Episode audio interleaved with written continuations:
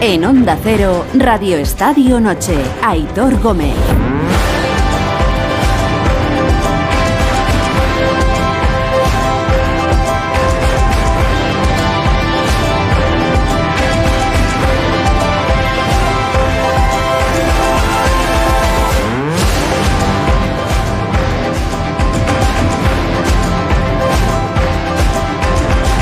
Y media, diez y media en Canarias. Buenas noches y gracias por regalarnos vuestro tiempo en esta noche caminando del miércoles al jueves 2 de febrero. Ha sido noche de fútbol. El Betis y el Barça ahora sí ya han completado la primera vuelta de la liga con el partido que se ha jugado esta noche en el Villamarín. El aplazado en su día por la Supercopa y ha sido todo positivo todo lo que podía ser para el Barça. 1-2 ha ganado el equipo de Xavi en el Villamarín en un partido que ha sido prácticamente los 90 minutos eh, de color azulgrana. La primera parte quizá con un Betis más peleón, pero dominado por el Barça y en la segunda es que sí que no ha habido color hasta esos últimos minutos que con el 1-2 el Betis intentaba más con el corazón que, con las piernas. Eh, ha abierto la lata Rafiña. Se queja el Betis en ese gol de Rafiña, en ese 0-1, de, eh, que se inicia con un saque de, falta. El Barça saca rápido una falta y andan vivos. Y acaba en ese gol de Rafinha. El Betis se queja de que esa falta no se ha sacado donde debería haberse sacado. Y yo pensaba, viendo la jugada, pensaba exactamente lo mismo. Pero ves la jugada repetida y con detenimiento y ves dónde hacen la falta Gaby y dónde se saca y es prácticamente el mismo sitio. Luego Gaby, por la inercia de, y la velocidad que lleva, cae mucho más adelante pero es clavado, aunque parezca que no, es clavado casi prácticamente el sitio donde se pita la falta y donde se saca. Luego ha llegado el segundo gol del Barça, obra de Lewandowski, que no estaba haciendo un buen partido, pero mira, eh, una que ha cazado en el área la ha metido para adentro. Y luego llegó el gol de Cundé en propia puerta, que casi era la única forma en la que el Betis hoy podía meterle eh, mano al Barça. Eh, pero que tampoco ha servido de, mucho, salvo que para que el Barça tuviera ahí unos minutos finales un poco más apretados. Viene el Barça, irreconocible el Betis hoy, 1-2, el Barça se coloca a expensas de lo que pase mañana, 8 puntos por encima del Real Madrid, que es segundo en la clasificación. Por cierto, eh, insisto, lo del Betis ahora escuchamos porque ha terminado enfadado Borja Iglesias, ha terminado enfadado Pellegrini, ha terminado enfadado todo el mundo. Pero cuando vean la jugada, creo que entenderán que, en eso concreto están equivocados.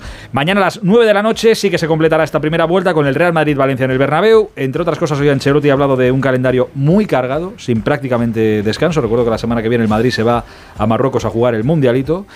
Y en Valencia hoy ha hablado todo el mundo. Hoy ha hablado Leijun, la presidenta, hoy ha hablado Boro, el nuevo entrenador, hoy ha hablado Corona, el director deportivo.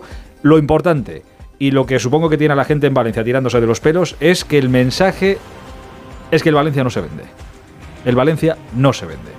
Insisto, entiendo que esto es lo que tendrá la gente tirándose de los pelos.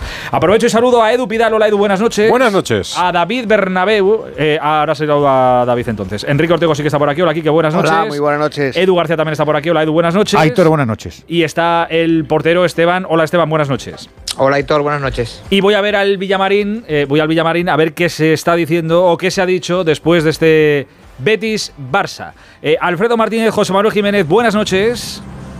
Hola, muy buenas, noches, Aitor. Pues mira, los jugadores del Barcelona han comparecido ya en la zona mixta del en el césped del campo. También el técnico del Fútbol Club Barcelona, que, bueno, aparte de las cifras que tú estás dando, 50 puntos en la primera vuelta. Es liga de 100 puntos. Solo se ha dejado 7, fíjate, los, dos del los tres del Bernabéu y los dos empates con el Rayo Vallecano y el Español. Especialmente contento y satisfecho el técnico del Fútbol Club Barcelona con este triunfo del equipo azulgrana por 1 eh, a 2, que es un golpe importante. Y ha destacado especialmente la actuación de Pedri. Le han querido buscar paralelismos con Iniesta y otra serie de cuestiones, pero él sobre todo destaca eh, la mejoría que está experimentando en su juego y cómo madura partido tras partido.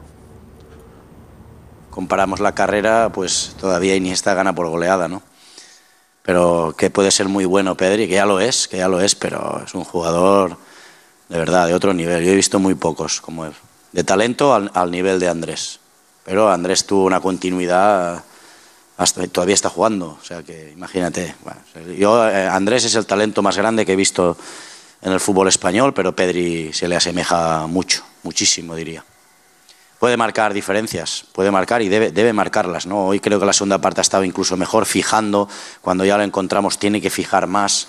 Ya los controles orientados ya son de cara a donde no viene el contrario bueno, pues está, además es una posición que conozco yo personalmente muy bien, ¿no? Y debe hacer más cosas, pero está a un nivel muy alto, sí. Bueno, mejores palabras que compararte con Inés, es decir, estas palabras que ha dicho Xavi le queda mucho. No, es la primera vez, ¿eh? No, no, no es la primera vez que lo dice. Yo me acuerdo que había un momento que decíamos, oye, igual es mucha presión para, para el chaval. Ahora, ya pasadas las temporadas y viendo lo que es capaz de hacer y que la presión eh, le resbala, las cosas como son, y que sigue haciendo partidos como el que ha hecho esta noche, pues parece que le resbala, sí, sí, y que le estamos viendo a, un, a un, gran nivel. Em, Jiménez, y en el Betis sigue el cabreo, sobre todo por esa jugada y por una falta, creo que reclaman antes a Aitor Ruibal, ¿puede ser? Sí, sí, también eh, reclaman esa falta. Bueno, ya parece que va pasando un poquito más en el cabreo.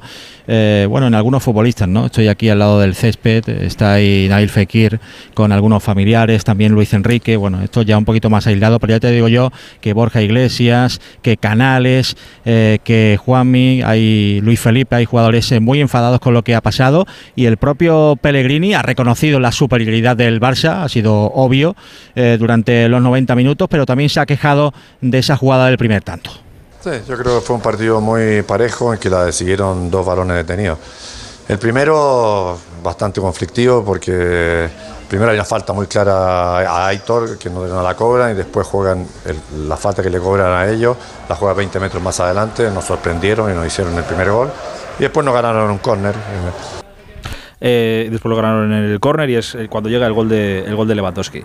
Yo, la primera falta, eh, esta que reclama a Hitor Rival, bueno, aprovecho y saludo ya también a David Bernabéu. Hola David, buenas noches.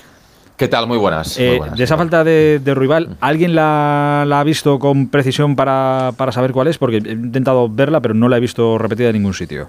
¿Es más cerca de la frontal del, Betis? ¿Puede ser? No, lo sé. ¿Desde el área del Barça? Yo no lo tengo claro. Es que echarlo para atrás no lo sé. Esa falta no, lo sé, con lo cual eso yo no se lo puedo discutir a Pellegrini. Ahora, lo de los 20 metros de, la falta, de verdad, la primera impresión, y creo que es la que hemos tenido todos, es verdad que esa falta se saca a 10 metros de donde debería pero si lo ves, la falta se saca prácticamente en el mismo sitio donde se comete. Yo lo estaba discutiendo por teléfono con algunas personas y es verdad que da la impresión en directo, pero vista, vamos, detenido, volviendo atrás, se saca exactamente en el lugar donde se produce la falta. Porque, a Gaby se lo, arrastra, la, acción de la falta lo arrastra unos metros. Porque va corriendo y la velocidad hace que, Donde el impacto se produce prácticamente ahí, además el balón está incluso hasta más atrasado de donde cae. Es verdad que quien no se ha detenido en eso puede pensar que la falta se ha sacado más adelante, también acompañado por las protestas de los jugadores del Betis, pero es que no, es que te vas a la repetición de Movistar. Me parece un debate muy artificial, lo digo de verdad, pero luego, Borja Iglesias en el flash interview con Isabel Forner se ha mordido la lengua como si estuviera. Primero, Chico, no, dilo. Primero, el Barça estaba muy bien. Primero el Barça estaba muy bien porque en lugar de ir a protestar claramente la falta que le Saca como un vivo, claro, claro. Están metidos en el partido. Y sacan, claro. Lo que me parece es que devuelve el, Betis atrás el balón, ¿no? punto, número uno. y punto número dos. Da la sensación de que, oye, has perdido. Me parece que has perdido porque el Barça, en la mayor parte de los minutos, ha estado muy por encima del Betis y es muy superior. Oye, reconócelo. El Barça ha merecido ganar y solo ha habido la sensación, no por el juego, sino por el resultado, por el accidente de Cundé que el Betis se metía en el partido porque el partido está más cerca del 0-3 que del 1-2. Entonces, chico, yo no sé, las declaraciones de Borja Iglesias Mira, me precisamente, muchísimo. Esas declaraciones de Borja Iglesias con Isabel Forner en los micrófonos de, Movistar son estas. Hay una jugada, y por eso empieza preguntándole eh, Isabel, al final del partido, una de las últimas imágenes que nos deja el partido es precisamente el panda en el banquillo, eh, reclamando y enfadándose y señalándose el escudo de la, de la camiseta, eh, dando a entender pues que la diferencia de escudo es el que marca lo que marca el criterio arbitral. Así empezaba contestando, esto le preguntaba, por esto le preguntaba, por esta imagen le preguntaba a Isabel, y esto es lo que empezaba contestando el panda. Hemos visto una imagen muy clara, tú ya en el banquillo estabas protestando, te has mirado el escudo, el escudo y has dicho claramente esa era la diferencia, no sé si lo puedes explicar. Está bastante claro, no tengo más que decir. Ha sido un partido en el que es verdad que os ha exigido mucho, eh, habéis sufrido mucho y habéis protestado también mucho. Sí, es, es, contra el Barça siempre son partidos así, es, son, es difícil quitarles el balón, son capaces de someterte, de meterte en tu campo. Y bueno, creo que el equipo ha competido bien, la pena es pues, el gol, el primero de ellos que, pues bueno, creo que hasta ese momento estábamos bien, eh, a partir de ahí pues hay otro partido y bueno, hemos competido y a pensar en el sábado.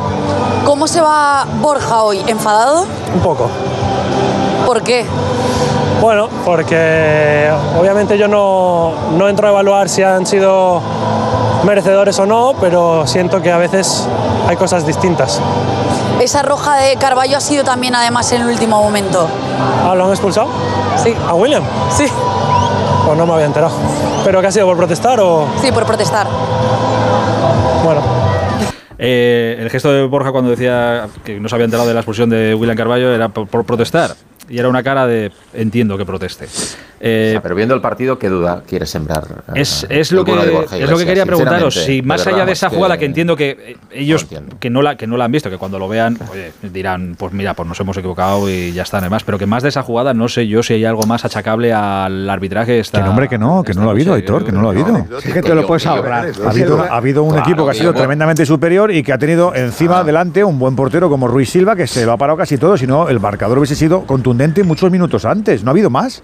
Yo como atenuante a los jugadores podría decir que ellos no han visto las imágenes, ¿vale? Y tienes que salir a hablar con una sensación que tú tienes. De hecho, la sensación es de que había sido a 20 metros y su propio compañero guardado la echa para atrás. Y cuando sacan más atrás, de donde se produce, normalmente los árbitros no te sancionan. Si fuera más adelante, sí. Y luego, claro, a ver, si analizas el partido, ¿cuántas paradas de Ter Stegen? Cero. ¿Cuántas paradas de Ruiz Silva? Creo que tres muy buenas. hay una sobre todo que hace en la segunda parte que está parado y saca una mano izquierda. Un remate de Pedri. De Pedri, Eso es, a Pedri. Buenísimo. Eso es, es una parada espectacular. Más luego el mano a mano que, le salva precisamente también a Pedri, que oye, se arriesga mucho y mete Bueno, y a pesar de que el Barça en la primera parte no genera tanto, ha generado las dos más claras, que son las dos de Pedri también. Eh, Aquí ya hay una sensación general, David, eh, mm. al, margen, estamos diciendo que la falta, a pesar de la impresión que tienen los futbolistas, visto, repetido, se saca donde es. Está bien Pero ya, es, ya hay una impresión general de que efectivamente hay un arbitraje para los dos grandes y otro arbitraje para los 18 equipos restantes de la competición. Hay una sensación general es que estamos en una liga donde hay 12 equipos, 12 equipos implicados en el descenso, que el nivel de la liga, se diga lo que se diga, ha bajado, que el Barça y el Madrid, el Barça hoy ha jugado para mí uno de los mejores partidos de la temporada, pero también es verdad que otros días, por ejemplo en Girona está así así, que el Barça y el Madrid estando así así, van a ganar el 85% de los partidos estando así así, y esa es la realidad. Entonces, que a los grandes eh, inconscientemente a veces por la repercusión que tiene siempre, pero no ahora, de hace muchísimos años, se les puede arbitrar distinto, cuesta más pitar según qué cosas. Pues esto ha pasado toda la vida. Pero claro, que hoy salga Borja Iglesias a decir esto, porque yo lo del escudo lo puedo entender. En el fragor de la batalla te señalas el Ha puesto Ricardo de Burgos en, en, el acta arbitral que William Carballo, eh, sobre el terreno de juego, eh, se dirige a mí en los siguientes términos: una vergüenza, una vergüenza malísimo. Eso es lo que dice William Carballo, que termina con la tarjeta roja. Pues, eh, ¿tienes, el acta ahí en la, mano? ¿Puedes mirar, por favor, la tarjeta amarilla Aitor Ruibal? Sí. Eh, a ver por qué es. Aitor Ruibal... Fue amonestado por el siguiente motivo, protestar una de mis decisiones. Exacto. Es que a Aitor Ruibal le sacan la tarjeta amarilla, es el que hace la, falta que propicia el primero del Barça, la falta de la discordia. Mm. Eh, había mucha gente que no entendía, oye, si le saca tarjeta amarilla a un jugador por una falta, tienes que parar, no puedes dejar que saquen rápido, sacar la tarjeta y después que saquen. Pero es que la tarjeta se la, saca una vez el Barça ha marcado el gol. Claro, el motivo es ese, que no se la saca por la falta, se la saca por la protesta, supongo de me han hecho falta, de si no la, la, de, guardado, la de guardado y Ruibal ha sido por protestar y la única que ha sido por acción de juego, por entrar a un adversario, ha sido la de Luis Felipe. De hecho, por, la falta, por la falta no podía sacársela porque si no eh, hubiera dejado, o sea, hubiera tenido que dejar seguir el juego. En el momento que tú señalas falta y el árbitro y el Barça la pica, la saca rápido, tú no puedes sacarle luego tarjeta porque ya has parado el juego.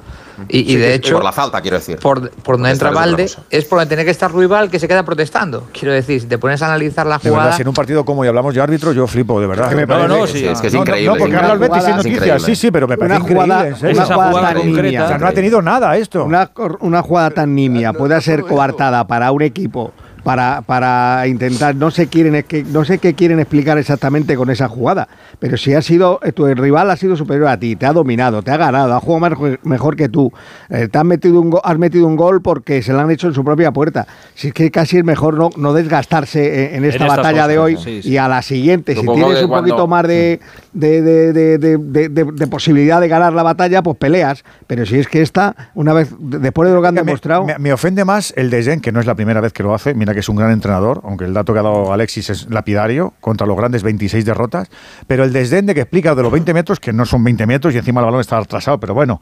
Y luego el segundo gol ha sido de córner, como si los goles de córner, o, eh, tú como has marcado, que te llama la marca. No, no, pero lo dice, como si no hubieran encajado ninguna oportunidad más en todo el partido. Pero, es ¿dónde, ¿dónde pone que un balón, que un gol a balón parado es menos? Es que eh, yo no lo entenderé en mi vida, en serio. Edu, es que la mitad de los goles en el fútbol profesional o más son a balón parado. Pero si es que son maravillosos y es que hay una, encima, además yo creo que recompensa más Esteban porque es fruto de tu trabajo, del trabajo de laboratorio que yo me he currado. Pero, es que Esteban, la diferencia de Frenkie de Jong Frenkie de Jong eh, eh, está inteligentísimo, sacando la pelota rápido y colocando en superioridad a su equipo para que luego Valde y Rafinha lo culminen. Pero yo creo que equivocamos tiro si en un partido en el que ha sido tan superior, tan superior el Barcelona, que podría haber acabado 0-4, eh, ya, ya, ya, le damos una coartada a, esto, que puede. No, no, no, precisamente, lo, que estamos, haciendo, lo que estoy, lo, que estoy, lo que estamos intentando, lo, que estamos intentando explicar es para que la gente que, que se puede dejar llevar por lo que escuchen ahora de los jugadores del Betis, decir, oye, hay, habrá muchas veces en las que se pueda decir esto que decía David, que se pita a favor, que a favor de los grandes es más complicado, que no sé qué, no sé cuántos. Pero cuando no es, no es. Y esta vez esa falta está bien pitada. Solo hay que verla y ya está. Yo entiendo que los jugadores... no, es, únicamente la jugada de lo que se queja la gente y, los jugadores del Betis, que yo no digo que esté justificada la, queja porque creo que el dominio está claro. exacto, se quejan del criterio eh, en las faltas y ha habido alguna falta muy clara. Eh, Borja Iglesias se quejaba de una que estaba a punto de provocar un gol del Barça. Bueno, de eso es de lo que se quejan, ah, pero, no solo de esa jugada que es lo más llamativo. También también ha recibido faltas Lewandowski. Yo creo que, en, un, partido como hoy, sinceramente. En un partido como hoy, cuando el rival te ha superado, Creo que la, eh, cuartada arbitral. Cuando la vergüenza se refiere a eso. Que la, cuartada, la cuartada arbitral, otras veces a lo mejor sí, ¿eh? porque es muy obsceno, porque es muy evidente, muy tal. Pero hoy no. Y, el desprecio, el desprecio de gol de córner, ¿eh? pero sin embargo, ¿cómo lo prepara el Barça? ¿Cómo limpia la no, pero, pero Esteban, lo peor, lo peor del tonillo que utiliza Pellegrini, que me parece por otro lado un gran entrenador, eh, cuando habla del gol de córner, es que lo dice en un tono como si el Barça hubiera generado la del gol. Sí, una más, y ya está. Sí, sí, sí. Pero es que le ha pasado por encima. Le ha pasado por encima, reconócelo. Como entrenador no pasa nada. Estás haciendo una gran temporada. Has generado un gran equipo. No pasa nada, pero reconócelo. Que te han pasado por ese gol del córner te han estudiado. Sabes que marcas en zona. Te ataca el primer palo con un jugador que es normalmente ganador, como es Araujo. Y te, se van todos al segundo palo porque esa prolongación la va a ganar. Y la ganó Lewandowski. Pero es que estaban en el segundo palo más jugadores solos del Barça. Sí. Te han estudiado. Esteban, te han ganado y, Esteban, y, te digo más. Yo soy, yo soy aficionado a culé y se lo he dicho a Ortego antes de empezar. Yo soy aficionado al culé y de lo que más me enorgullezco es de mi defensa. De tener tipos altos, que me ganan remates por arriba. Cómo presionan, cómo a mí me encanta cómo defiende al Barça. siete goles en una vuelta. Claro, es que yo soy culé y presumo de defensa, que he presumido muchas veces de mi Messi, de mi tal, pero yo hoy presumiría de defensa. Es que en la, mejor época del Barça, el sextete de Guardiola, eh, Puyol y Piqué te presionaban, te mordían en el medio campo y ahí empezaba el éxito de los Piqué, Puyol a Vidal. ¿Eh? O, Exactamente, ¿cómo mordían? Que te ganaban 4-0 y yo escuchaba a Puyol, aprieta, aprieta, y le decías, oye Puy, cállate ya, que vais 4-0. Y te mordían en campo propio. Sí, pero ahora Kunde, Christiansen eh, y Araujo son infranqueables. Son, de verdad. Es que si vosotros repasáis, decidme los campos más difíciles del fútbol español, han jugado en todos y han ganado en todos menos en el del Madrid. O sea, es que lleva una primera vuelta. Y, en cuanto y cuando no estuvieron, Alfredo, eh, fíjate lo que pasó en la Champions. Sí, la Champions, pero, pero cuando tiene a todos. Yo creo que hoy, hoy el Barcelona ha jugado un partido completo de verdad. le ha faltado meter goles, porque le falta meter goles y sin Dembélé tiene menos gol todavía. Lewandowski ha metido uno, pero ha estado fatal. No sé si estáis de acuerdo, pero los primeros 70 minutos de Lewandowski era impreciso, fallón, se le iban los controles, no, se entendía en, los desmarques. Pero claro, tiene muchísimo gol y una que caza ahí la mete. pero, le pasa como a Benzema en ese caso. Eh, no estés fino, pero márcame uno al menos. no, estés fino, pero uno, un palito, ponme un palito. Yo creo que del Barça hay que hablar de dos cosas para mí hoy muy importantes en lo colectivo. Primero, la última línea de la que hablabais, que ha conseguido Xavi con estos cuatro futbolistas, con Valde, con Araujo, con Christensen y con, y con.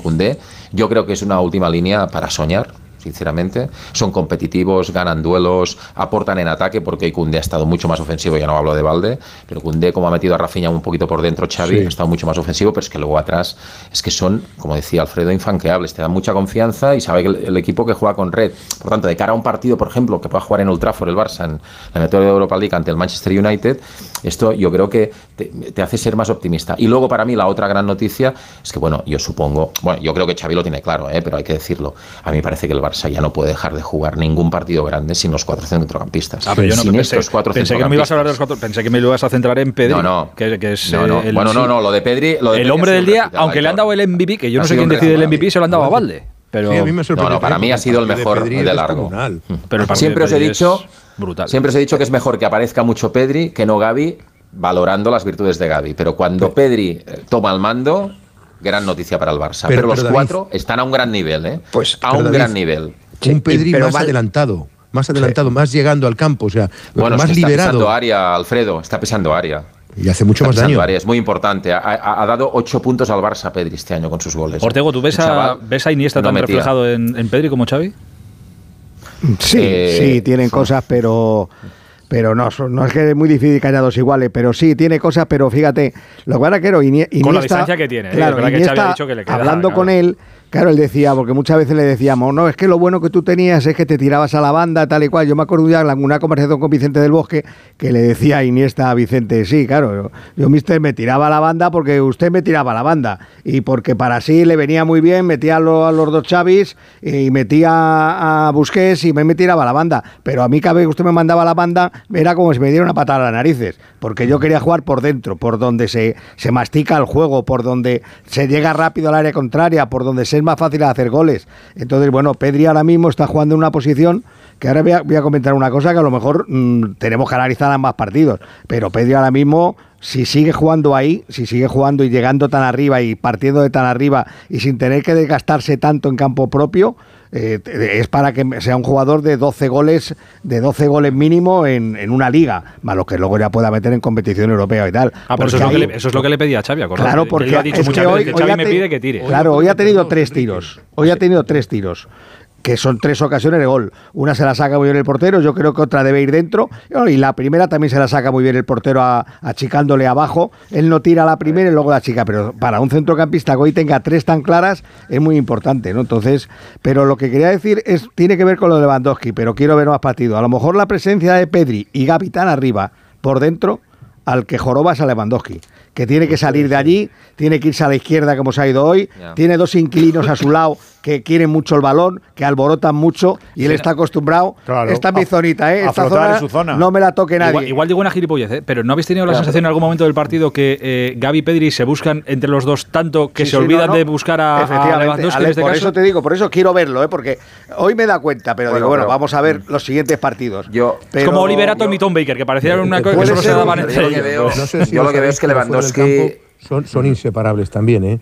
son absolutamente amigos, colegas y, o sea, se compenetran dentro y fuera del terreno de juego. Y yo estoy de acuerdo en que sí, se entienden a las mismas maravillas. Claro, claro, pero Lewandowski dirá, oye, fuera del campo hacer lo que queráis y iros de vacaciones juntos, pero, aquí yo también quiero ver alguna. También es creo que es importante para, para Xavi hoy, porque todo lo que hablamos bien de Pedri, de, de bueno, de Gaby, él, claro, se queda sin Dembélé y Xavi lo que hace, lo junta por dentro y le da balde toda la banda, que casi hace de extremo, ¿no? De ahí está el asistente. Quiero decir que Xavi también va dándole esas pinceladas de entrenador, más allá de los números, de la primera vuelta del año pasado con esta, comparándola, es como, también como entrenador toma decisiones, como también juega directo con Lewandowski, o sea, no se complica desde atrás. Creo que mm. Xavi va creciendo como entrenador, eh, no solo en cuanto a puntos, eh, sino en toma de decisiones tácticas que, son muy relevantes.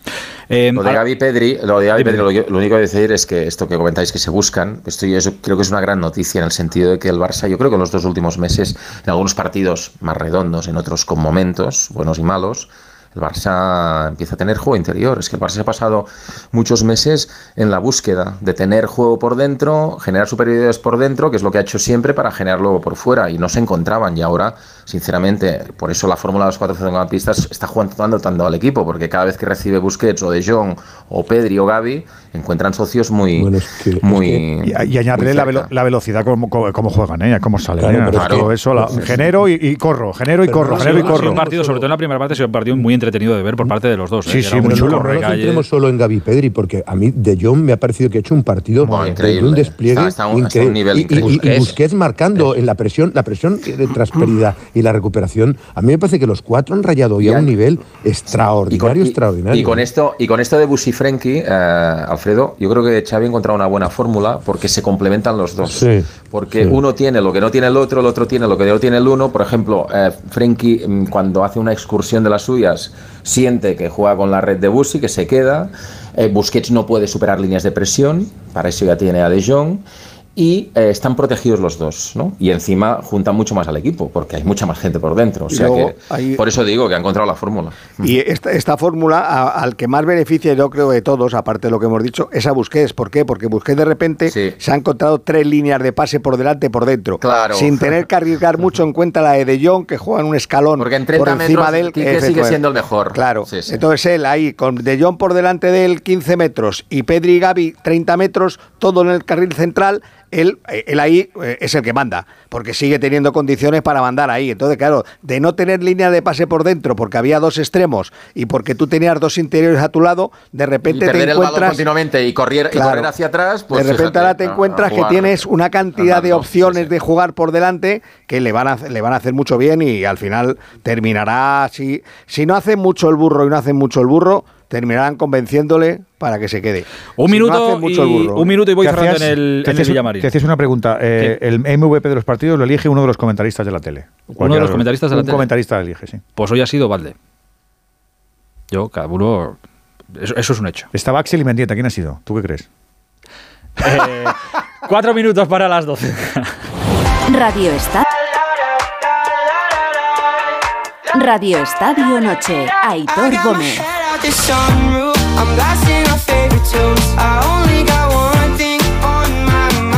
Oye, que no os lo he dicho, luego lo hablaremos en el rato de, Onda Fútbol que tenemos las noches de, los miércoles, pero que se ha ido lesionado hoy Mbappé en el partido que ha jugado el PSG. A los 20 minutos ha marchado lesionado y ha salido del campo cojeando ostensiblemente. Lo digo porque no queda tanto para esa eliminatoria de Champions entre el PSG y el Bayern de Múnich. Cuidado que hay un tapón que ha saltado de alguna. Sí, sí, sí. no queda tanto para que se vuelva a hablar de él, su posible llegada. De no, no, sí, sí. Para, eso, para eso, calma y tranquilidad.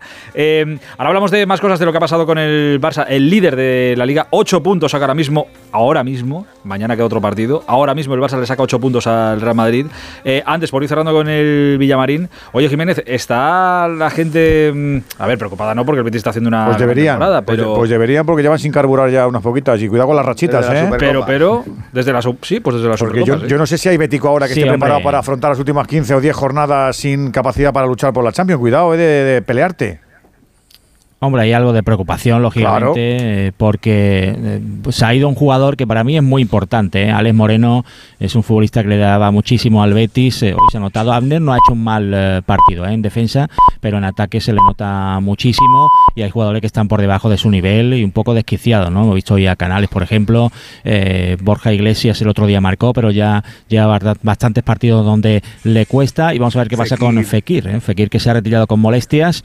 Ha dicho Pellegrini que mañana va, se le van a hacer pruebas. Carballo no va a poder jugar el próximo partido frente al Celta. Por cierto, ha sido también autocrítico eh, Pellegrini, que ha dicho que sí, que han hecho una gran primera vuelta, pero que hay que hacerse mirar el tema de las tarjetas porque no es normal eh, que el Betis tenga tantos eh, expulsados, muchas veces por porque se le va a la cabeza a esos futbolistas. Eso es así. Hoy la de William Carballo, hoy precisamente es por eso. Igual la han calentado y se iba caliente con lo de la falta, la falta ha sido 20 metros, 20 metros, y mira, sales a decirle no sé qué al árbitro y te la llevas puesta y encima sin razón.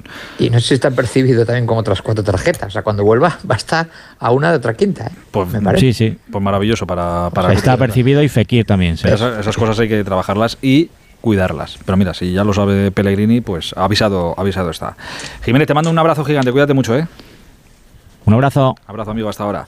Ves, es que el termómetro del Betis son. Eh, hay jugadores que son termómetros para sus equipos. En el Betis, Fekir, y Canales. Yo creo sobre todo Canales. Yo he visto yo si Canales no está bien, a William José, intrascendente a Borja Iglesias, aparte de un poco histriónico.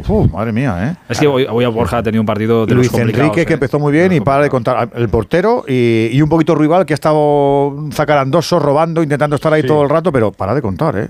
Borja ha jugado hoy un partido de esos que para los delanteros tiene que ser terrible, que es cuando no te llega el balón, que cuando llegan tienes a dos tíos encima que te la quitan, que no te dejan ni darte la vuelta y al final acabas cabreado, claro. Lleva varios así, Borja, ¿eh? Mm. y eso es un síntoma de que no le generan fútbol. Es que metió el otro día contra Getafe de penalti, pero es de octubre no hacía un gol Borja. Y eso es que Borja no tiene muchas opciones de remate porque suele ser muy eficaz cuando, cuando tiene opciones de remate. Y lo de Canales? Luego lo poco que ha tenido no lo ha resuelto bien, porque tiene una para darle de cara a Juanmi. Sí, eso es la más clara. Preciso y claro, se pierde una, una ocasión clara. Un poco atropellado. ha, puesto, ha puesto una con el exterior al segundo paro que podía Sí, en la primera parte. La, pone. la de Luis Enrique. Eh, lo de Luis Enrique, correcto. es un pase con el exterior espectacular. ¿eh? Estuvo el tema del Mundial, del Atlético Madrid, quieras que no. Eso distrae. No sé, yo, mucho, al, que, al que veo más, eh, no más desconectado, pero que sí que ha bajado, oye, que es un base que todos los jugadores tienen baches. Pero insisto, Canales no le veo con la misma frescura que hace. Sí, ha dicho Alexis en la transmisión que dos años. Yo creo que el año pasado ya estuvo bien. O sea, el año pasado con la copita, tal, yo no sé qué fue más, más, más, más importante, pero este año no es un tema de frescura, ¿eh? ¿eh? él lo intenta, eh, participa, la pide, las quiere todas, pero sí, se le ve, no se le ve sobrado, como se le veía antes. Eh, yo también le doy mucho mérito, le doy mucho mérito al Barcelona que le ha sometido. O sea, el Betis precisamente es un equipo que necesita el balón y no lo ha tenido en ningún momento. Mm. O sea, yo no sé el, porcentaje que habrá tenido por 64-36. Perfecto, para un equipo que siempre. Ha en las transiciones y ha, dado sensación de más incluso. Sí, pero la preocupación del Betis no es por este partido, Alfredo, es que llevan así ya mes y pico, es que no, no termina, no, no, no, El 36 del Betis ha sido en su campo, claro, que es que siempre con, las con, con la posesión siempre hay, la trampa de la posesión es dónde tienes el balón. Sí, sí, más del 60% de los minutos del partido, Quique, en campo, en campo del Claro, por eso. Pero esto si lo miras en cuestión tendencias, que decía Edu, es verdad, que no es por lo de hoy, que hay que cogerlo tal, el camino del Betis es, oye, poquito a poquito, a poquito eh, que no es una debacle ni, ni mucho menos, pero poquito a poquito hacia abajo, igual que la del Barça ya es estabilizarse, ganar partidos a veces resultadistas, otras veces como hoy merecidos y jugando bien, pues igual el siguiente toca más resultadista, el siguiente jugando bien, pero está en esa velocidad de crucero que reconocemos muchas veces, y anda que no hemos visto esto, las velocidades de crucero que cogen los grandes y que van camino ya de, de donde vayan. Aunque yo no creo que vayan a ganar ni Barça ni Madrid todos los partidos de aquí al final. Todos no, pero el ritmo del Barça... No quiero ser cansino, pero es que la Liga termina el 5 de junio. Que queda mucho. Es que queda, queda una vuelta. Mucho, mucho. Claro, pero es que además con, con, los baches de las semanas, con los que esté fue en Europa, pero es que hasta el 5 de junio, fíjate, y hay gente que todavía no está fresca, que la recuperará la frescura, pero es que hay algún equipo que, que, que, no, que la sintomatología no, no es buena y te descabalgas y ya una vez que te quieras recuperar, no. Esto vuelve, sí, pero cuando vuelves, ¿cuántos puntos tienes con el cuarto o con el quinto? ¿Cuántos? y, que hay más, y que hay muchos equipos metidos por el ajo. Claro, ¿eh? claro, claro, claro. Ya no es que tu, tu rival, bueno, el Atlético Madrid es cuarto por la Champions, no, es que tienes ya varios equipos a uno por arriba, Villarreal, y muchos por detrás, muy cerquita de ti. Lo, eh, lo decíamos en los previos días, Esteban. Yo creo que estoy convencido, precisamente por esa cuestión de tiempo, que queda una vuelta entera, 19 partidos. Estoy convencido de que el Atleti acaba tercero. Pero por ese ritmo de victorias que va a conseguir un equipo que tiene ese objetivo, con una sola competición, vamos, yo estoy Sí, pero también, también, puedes mira, la primera, lo que decía antes Alfredo, el Barça, primera vuelta, 50 puntos. Mm. Y solo 7 goles encajados. Ostras, esto va a una liga de 100 puntos y que el Barça encaje 14 en, toda la temporada. Si el Barça no hace 100, desde luego va a hacer más de 90 seguro. Es una más de 90 segurísimo y la liga va a estar. Pero es que luego hay muchas cosas que influyen. Es que luego hay tres clásicos en un mes que te van a marcar mucho. es que, luego está Europa que, Luego se te lesiona uno, se te lesiona dos. Y a mí no me gusta hacer proyecciones tan a futuro. Mira lo que le pasó al día. Mira lo que le ha pasado al Barça cuando, cuando ha fallado la defensa. cuando se han lesionado pues dos o tres. Catapum. Ahora, una vez los tiene bien, va todo perfecto. Pero Catapum en la Champions. Catapum en la Champions. Claro. ¿no? En la Liga sí. Esto te demuestra que para la Liga sí da. Mm. Para la Liga sí da. Luego, mira, es que para la liga yo creo que no hacía falta ni, ni fichajes, David. Si es que la gente. No, pero, pero yo estoy convencido, lo dije en su momento, no, no soy ventajista porque ya os dije que. Bueno, poco eres a veces, eh, David, tampoco pasa nada porque lo digas. No, no, no, no, nunca, nunca, nunca me vas a pillar, nunca me vas a pillar. No, pero, pero, pero yo lo dije en su momento cuando el Barça cayó contra el Inter. Para mí las bajas atrás fueron determinantes. Estoy convencido que con Araujo, Christensen y Koundé el Barça se hubiera metido en octavos. Que sigo pensando que no hay equipo aún, te faltan cosas aún para limpiarte a los grandes de la Champions y ganarla, pero que pues hubiera estado en octavos, no tengo ninguna duda, no tengo ninguna fíjate que para ha sido, hemos estado, determinantes. Hemos estado hablando mucho del Barça y tal, y para mí donde le están surgiendo los problemas es donde menos esperábamos, y es arriba, en la definición. O sea, es donde no acaba de matar los partidos. cuando empezó la temporada tenía seis delanteros que tú mirabas y dices, oh, Dembele, Ansu, Rafinha, eh, Ferran, se le van a caer los, goles. Hoy otro, otros diez minutos y nada, nada, nada. Claro, Xavi, el otro día, ojito, porque dejó el mensaje eh, en rueda de prensa, Alfredo, dijo que nos está mm. faltando este talento mm. arriba. talento del último pase, de decidir bien, de terminar las jugadas.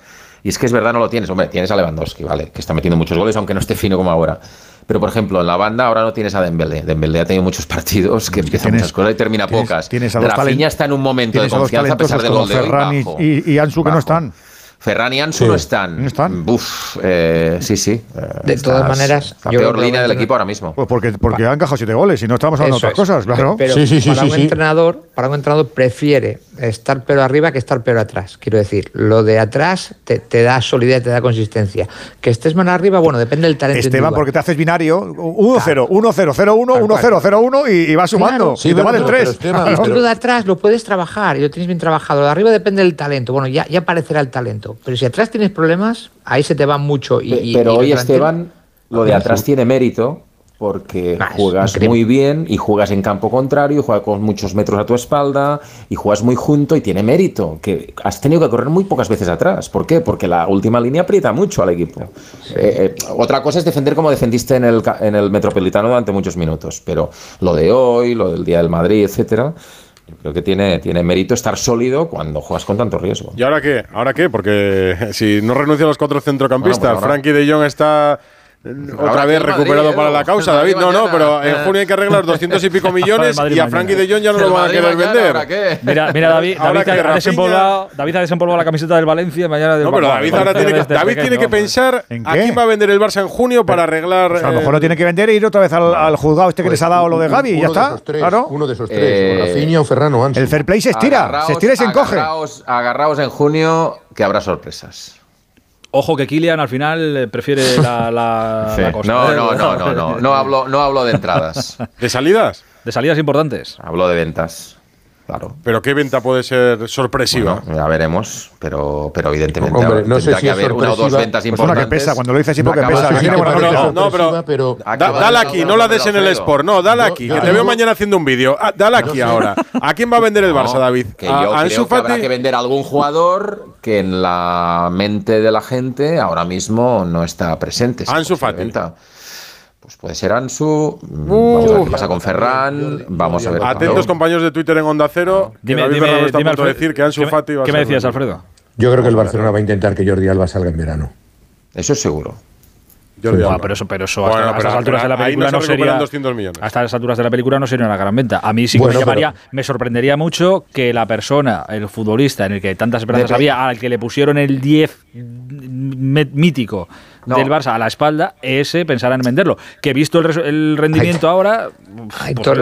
vamos, a ver, vamos a ver cómo termina la temporada Ansu Fati. Vamos a ver cómo la termina la temporada Ansu. Claro, hay que verlo. Hay que verlo porque, porque Ansu es lo que tú decías. O sea, yo, no, no, no tú, en general todos tenemos eh, depositadas muchas esperanzas. Lleva el 10 del Barça. Loredo de Messi, eh, era un chaval eh, que apuntaba a crack y ha tenido el problema que ha tenido. Pero claro, esto yo no creo que pueda eternizarse, lamentablemente. Oye, y si, vamos a ver cómo termina. Y si la justicia le da la razón a la liga y Gaby queda libre, cuidado con eso, ¿eh? Mm. Bueno, que Gaby queda libre si se quiere ir. Ah, si se quiere ir. Escucha, te lo, te lo, dije ayer. A mí me huele mucho a miedo, a miedo del Barça por hacer todas las cosas tan rápido y ir a la justicia ordinaria para inscribirle tal. A mí me huele a miedo de cuando, cuidado. Cuidado. Cuando tú inscribes a Gaby y demuestras la voluntad de que se quede y le vas a pagar lo que le has prometido, tú no estás incumpliendo. Y Gaby quiere quedarse en el Barça. Pero si no, no, digo de cumplir o incumplir. Si Gaby no se quiere ir, si Gaby no se quiere ir, no se va. cero o tres mil. Si Gaby no se quiere ir, da igual que le inscribas o que no le inscribas. No se va a marchar. Ahora, si vas a la justicia para inscribirle porque urge, porque tal, porque no sé qué, ¿eh? es porque temes que en verano pueda llegar alguien y Gaby diga, chico. Yo creo que es más pues estética, fíjate. Soy culé, ¿eh? pero adiós, muy buenas. Que es más claro, estás, que sí. Yo creo que, dice Edu, están, están renovando jugadores, están fichando tal y no van a amarrar los que tienen en casa. Es que es lo que dices tú. Es, es pura estética y, hasta ética, te diría. Me parece que no es por miedo, es más decir, mira, ¿cómo voy a tener este chaval que es uno de mis puntales? Lo voy a tener aquí como si fuera eh, con, el cuartero, claro, hombre. Aparte que es un cañón, que es un cañón que quiere media Europa. O sea, valía 50 millones de euros y eso te lo paga ahora mismo cualquiera. ¿Habéis visto lo que se ha pagado en este mercado? El Chelsea, vamos. No, si Enzo Fernández ha pagado 120 por, el Chelsea. y te hablaba la mitad de la mitad. hablaba Alfredo de, lo de Jordi Alba, que es un tema que se le sigue haciendo bola, bola, bola al Xavi, ¿eh? porque ya Jordi Alba va preguntando mm. por las esquinas eh, si es algo personal Amén de que cuando le preguntan, el chaval dice, ah, no es que a mí me han dicho tantas veces que soy un egoísta, que no tal, tal, tal. Pues lleva dos años que no ha cobrado toda su ficha. Y, luego, y luego además, él, cree que a lo mejor al club no le interesa que juegue. que su apuesta es claramente la de otros futbolistas y que si él está en esa tesitura, a lo mejor en verano ve bien lo que en su día no vio bien. Es un asunto, además, este, Alfredo David, es un asunto que a este, a Xavi también le salpica. Porque Xavi a Jordi Alba le dice una cosa sí, pero, y luego hace otra. Sí, pero mm, mira, en este tema tengo bastante información. Yo te digo que lo de Xavi con Jordi Alba no es personal. No, no, él no habla de Xavi, él, no habla de Xavi, él habla del club. Entonces, pero, pero claro, yo, mi interlocutor, porque, porque yo soy Jordi Alba y voy por el Camp Nou y, me quitan la cara. Voy a por, voy a por un tipo que lleva corbata y, y se me esconde los servicios de chicas. ¿Me explico? Pero, con el que, hablo con mi entrenador y el entrenador me dice una cosa, pero luego hace otra. Ah, pero al final, bueno, pero el entrenador lo que tiene que mantener es la armonía en el vestuario. No va a hablar de mal de Jordi Alba o no le va a decir, oye, no vas a jugar ningún partido, vas a jugar muy poco. No, lo que no puedo decir es mentirle, David. Ya, no, no, pero y menos, vamos a ver. Y, menos, y menos a un tipo que ha sido compañero tuyo. No, pero no lo ha mentido. Una cosa es lo que ha pasado entre el club y Jordi Alba y otra cosa son las conversaciones entre Xavi y Jordi Alba. Este verano, eh, Xavi ya le dijo a Jordi que iba a estar más cara la titularidad. ¿Vale? O sea, esta es la, esta, es la pura verdad. Pero que iba a estar más cara ¿por qué? porque, porque no juegas, porque estás mal, porque, no, porque no, vale, porque hay un tipo que lo hace mejor que tú. No, porque, las últimas, las últimas incursiones de Jordi Alba han tapado más la boca de más de uno, ¿no? Te lo cuento, te lo cuento. Bueno, te quiero recordar que desde que empezó el año, Jordi Alba juega de titular dos partidos, contra el Español y el de Copa. Y el otro día jugó en la segunda parte Cambiando, cambiando el signo del cómo iba la dinámica del juego. Porque metió a Marcos Alonso pensando que el Girona le iba a atacar, eh, se encuentra con un bloque bajo y, yo creo que Xavi acierta en la media parte sustituyéndole. ¿vale? Cuando ha jugado, ha, estado. Sí, no, no, que ha estado bien, Porque, porque yo creo que en ataque sigue siendo de los mejores laterales del fútbol español, sin ningún tipo de duda, vamos. O sea, si es que Jordi Alba, la trayectoria de Jordi Alba, los números de Jordi Alba son incontestables. Pero al final la situación de Jordi Alba se divide en dos, en dos temas. Primero, la situación contractual los contratos más altos de la plantilla con todo el problema que tiene el club a nivel económico. Que no lo ha cobrado todo, lo menos y la luego el tema deportivo, que ya tiene una edad, que ha irrumpido con mucha fuerza Alejandro Valde y que el Barça encima ha fichado a Marcos Alonso. O sea, ya está. O sea, no le, no le des más vueltas. Dicho, dicho todo esto y puesto todo esto en la mesa, hay otra cosa de la que mucha gente eh, dudaba también. Eh, que, dudar es, que dudar es gratis. Y llegado a este punto de la temporada y con esos números sobre la mesa, que Jordi Alba ha sido, eh, pues oye, que es verdad que Valde le ha pasado por la derecha o está siendo titular o a Xavi le llena más el ojo o lo que sea, pero que está teniendo poca participación, muchos podrían pensar, oye, va a ser un suplente complicado Jordi Alba en el Barça. Y hoy, en esta época en la que estamos, se sabe todo. Y yo no he escuchado absolutamente nada, ni de Jordi Alba, ni que en el vestuario haga o diga, o no sé qué. Mm. Con lo cual, se puede decir que es un buen suplente. O de momento está siendo un buen suplente. Chico, que estará fastidiado por no, participar, seguro. Mastica, mastica, mastica, su, ni una palabra que decir. Mastica su malestar, que es muy grande, y luego además, eh, eh, ya no por Jordi Alba. O sea, hay piques de la vida que tienen eh, otro tipo de eh, ingresos, otro pero tú te, sientes con una edad laboral como la que tienes, con toda una vida por delante y ves que, que se te va acabando el recorrido y que tienes que buscar tu, y bueno, Pero yo creo que la luz pagada la tiene también ya. ¿eh? no, no, sé, el nivel de ahorro. Es posible, pero, todo el mundo en esa situación dice, Dios mío, yo he pasado de ingresar X y si el año que viene o dentro de dos o dentro de tres ya no, pues ya tengo que tirar de lo que tengo. Sí, hombre, sí, claro, sí, sí. Pero hay que reconocer una cosa, Jordi, que en esta yo creo que en este tramo ya, eh, segundo tramo de la temporada, al principio creo que le costó un poco más, porque al final estamos hablando de un ganador que lo ha jugado todo, con el Barça, con la selección, que ha ganado y que es muy bueno, David, que es muy bueno. Y que, es muy bueno y que, cuando sale aporta. Que, que cuando sale mejora. Claro. Que aporta. Y para él es muy difícil eh, eh, resolver esta situación porque, porque, porque, no, porque no la ha vivido nunca, ¿no? Pero tengo que decir que a mí me parece que en los últimos meses su gestualidad en el banquillo, cuando le ha tocado estar, es mucho más de, de, lo que debe ser un capitán apoyando, sonrisa con los jóvenes, bien, bien. Bueno, y la, y la actitud cuando entra, como el otro día después del descanso contra el Girona. Perfecto, perfecto. Yo, yo, es que yo no le veo como futbolista, vamos, hablamos de Jordi Alba en pasado y yo me parece que está mucho presente. Claro, de hecho, claro, efectivamente. De, hecho, con el caso que, dices, ahora está Marcos Alonso, decíais, a mí Marcos Alonso me pareció un mal parche, a lo mejor era lo único que tenía Xavi cuando le faltaban centrales, pero me pareció un mal parche en el centro de la defensa y no me gusta más que Jordi Alba en el lateral. No, a mí, no, a mí me gusta menos. Claro, por eso. Jordi Alba en forma es más futbolista que más lateral izquierdo que Marcos Alonso. y en la forma de ahora también. También, y si Xavi quiere jugar con cuatro por el medio y quiere aprovechar la banda, eso te lo da Valde y Jordi Alba, no te lo da Marcos Alonso, entre otras cosas. Y hay que decir que hay una diferencia, siempre la ha habido, entre el Piqué de los últimos tiempos y el Jordi Alba de los últimos tiempos, que a diferencia de Piqué, que ya veías que está un poquito vuelta de todo y que a la que deja de jugar, pues lo dejaba. Jordi Alba sigue siendo muy competitivo, se sigue cuidando mucho y tiene muchas ganas de competir. Tiene, tiene los mejores valores de, físicos de, su carrera en los últimos 7-8 años. ¿eh? Cuando le hacen las pruebas en el club, ahora mismo tiene los mejores valores de hace 7-8 años. Por lo cual el tipo está compitiendo y quiere. Por eso no entiende su situación en el banquillo. Alfredo, que la gente se cansa de las caras y parece que todas las culpas se de cuando le pillaban la espalda, porque era un jugador muy ofensivo y tampoco tenía quien le corrigiese esa espalda.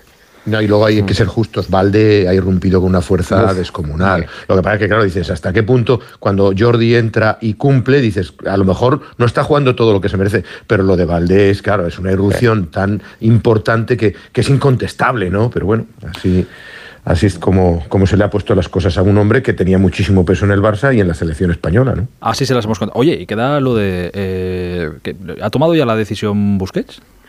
Me la, me la he perdido Sí, se va a Miami, ¿no? Pues no. que yo sepa, al 100% no la tiene tomada. No, no la tiene tomada. ¿Que no la tiene tomada o que no la ha comunicado todavía? A mí me dicen, me dicen desde Miami que el Inter de Miami tiene presupuestada su ficha desde hace muchísimo tiempo y lo da por hecho. Y lo da por hecho. Claro, también, también me decían que tenía presupuesta la de, Messi y que lo daban por hecho y Messi no va a ir al Inter de Miami. Yo si queréis que os diga lo que, lo que pienso es que Busquets está más cerca de irse que de quedarse en el Barça un año más, pero está dudando un poco por la por lo que supone ir de Barcelona, porque, ve que este equipo viene arropado, te puede sacar otro añito más, claro. Porque si, termina, si termina la temporada en lo alto y en este modelo que, estamos hablando y tal, a ver, si... Xavi le está apretando mucho y puede ser que. Es que este Barça le permite lucirse otra vez. si fuera por Xavi. Yo, le sigo viendo fuera, ¿eh? Pero bueno, si fuera por Xavi, él renovaba lo que, lo, lo que le cuesta es llegar un, otra vez, volver a llegar a un acuerdo con la directiva, aunque no lo haga él, lo hace su representante, pero otra vez venga a reuniones para arriba y para abajo, en un, un día le dicen que le ofrecen dos años, al día siguiente le dicen que ya no, que dos no, que uno, por la mitad. Enrique, yo creo que es un poco el desgaste. A, los capitanes, la afición les ha criticado muchísimo, han sido muchos años. Ten en cuenta que este es el futbolista que lleva 15 temporadas. Yo creo que ya es el hastío, no es, no es, no es la negociación, porque este sí que primero es una persona de una, de una vida súper normal, es decir, que tiene ahorrado prácticamente todos los contratos que ha jugado. Porque... Hace, no mucho se llevó una pitadita, ¿no? O media pitadita, ¿no? Por eso te digo, pero un día, un día que volvía del, después de no sé qué, prácticamente ni le aplaudieron. no sé, yo, yo, yo creo que es ese desgaste con la grada lo que a él le ha minado, como decir, mira, ya estoy un poco cansado. A, ver, si os, a, ver, si os, queréis que, en cuanto se tuerza esto un poquito, vuelve a traer lo de la vaca oh, sagrada. y los ejemplos que ha tenido recientes. ¿Tú te quieres retirar como Iniesta o te quieres retirar como Piqué? ¿Y te quieres retirar como Xavi o como Jordi Alba? O sea, yo creo que ahí está el tema también, ¿eh? Que yo pensé que iba a aguantar hasta el verano. Yo creo que él ya sabe que está viviendo, ha disfrutado. Es verdad lo que dice David, que si las cosas van bien este año, siempre te entra, le dice, ¿por qué no me queda un poquito más? Pero si es inteligente, posiblemente. Es que le está presionando mucho Xavi. Ahí, es, donde, muchos futbolistas, futbolistas se equivocan. En el. Venga, venga un, un añito más. Y ese año la cagas. Y, se estropea. No, y se estropea la imagen. Puedes, ¿Y si gano? Sí, piensas que. Piensas que. Pero, pero la imagen que se queda de ti quizás no es la que tú quisieras. Y en ese momento dices, joder, pues si me hubiera ido. A Xavi le salió bien. Sí, claro, porque se iba a ir y Luis Enrique le mm, convenció para seguir un año. Personalmente no le fue tan bien porque dejó de jugar muchos minutos, pero al final se marchó con un triplete. Claro. Pues ¿No? que, 2015, sí. Te, sale rentable. La verdad que te, salió rentable. No, y luego vas al día uno al cajero y también te sale rentable. Ah, no. Metes la tarjeta y pones saldo y, te, dices, ah, pues sí, no. parece, que no, me, parece que no me he equivocado, ¿eh? Sí, no, Qatar, Qatar, uh, Qatar sale rentable. Eso sí que sale rentable. Bueno, él ha vuelto al Barça perdiendo mucho dinero. Eh, dinero. Alfredito, te mando un abrazo grande, buen viaje de vuelta para Barcelona. Pues nada, mañana desde Barcelona hablamos. Un abrazo fuerte. Un abrazo grande. Buen trabajo, Alfredo, buen trabajo. Ahora que, buen trabajo, Ahora que jueguen los otros. Nos han conseguido Jordán los tres puntos. ¿Qué te parece? Parece que David ha centrado y Alfredo ha marcado el gol. David lleva los tres puntos a Barcelona. ¿eh? Alfredo Araujo Martínez y David Valdebernabeu. ¿Qué te parece? En Heliópolis. Es impresionante. Impresionante. Hasta mañana. Un abrazo, Alfredo. Trabajo colectivo. Somos los Gaby Pedri de Onda Cero. Vamos. es que es acojonante esto. Qué jeta tiene. Radio Estadio Noche. Aitor Gómez.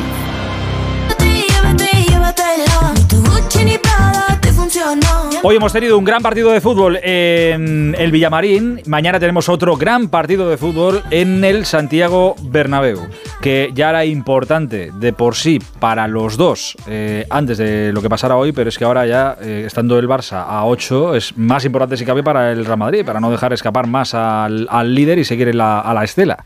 Que 5 puntos tampoco, tampoco, son, tampoco son tantos y son remontables. 8 ya, bueno, ya se ve la cosa de otra manera. Y enfrente va a estar el Valencia, que está en la situación en la que está. Estrena entrenador, bueno, estrena, reestrena otra vez a Boro en el banquillo. Y oye, ganar en el Bernabéu, rascar algo positivo en el Bernabéu, hacerlo bien en el Bernabéu, quieras que no, siempre te puede servir de un buen punto de, inflexión. Eso es lo que tenemos mañana en el Santiago Bernabéu. Hola Fernando Burgos, buenas noches. Buenas noches, Aitor. Eh, ¿Y el Madrid cómo, cómo, está? Sabiendo que lo de mañana ahora ya sí que es eh, más importante si cabe de lo que era. Pues con mucha más presión, indudablemente. Eh, curiosamente, si el Madrid ganara mañana, haría mejor primera vuelta que la temporada pasada. Estaría hasta los 45 y, y no le vale ni siquiera para estar medianamente cerca del, del Barça, ¿no? Después vuelve Carvajal, en principio para ser suplente, porque Nacho se va a mantener en el lateral derecho, con Camavinga en el costado zurdo. Vuelve Chuamení, en principio para ser titular en, en medio campo. Vamos a ver con quién, si con Dani Ceballos y con Modric o con Valverde y Modric. Modric descansó el otro día, eh, jugó los 90 minutos, en principio podría descansar el, alemán, porque el Madrid tiene partido de nuevo el, domingo antes de irse al Mundial de Clubes de Marruecos, el próximo domingo a las 2 de la tarde en el Estadio Somos de, de Mallorca. Y para que Vini, eh, con 22 años y medio, cumpla mañana su partido 200 con la camiseta del Real Madrid. ¿Cómo, ha pasado el tiempo? Sí. 200. ¿Qué, mayores, somos? Sobre todo tú, claro. ¿A cuál de ellos estás hablando? Que sois 30.564. A ti, a ti, a ti. yo, a, mí. yo a mis 37 estoy Prefiero el ser mayor que no... Me voy a callar. Y sí, bueno, con 22 años y medio, quinta temporada, un futbolista que ha participado, mira los datos que les gusta mucho a la gente, hay un, un gol que, bueno, pues se le da, no se le da. Alexis no sé si se lo da, pero está entre 48 y 49 goles y 49 asistencias. O sea, ha participado en casi 100 goles en sus primeros 200 partidos con la camiseta del, del Real Madrid, ¿no? Eh, y bueno, intentando jugar como el pasado domingo, pero teniendo más puntería.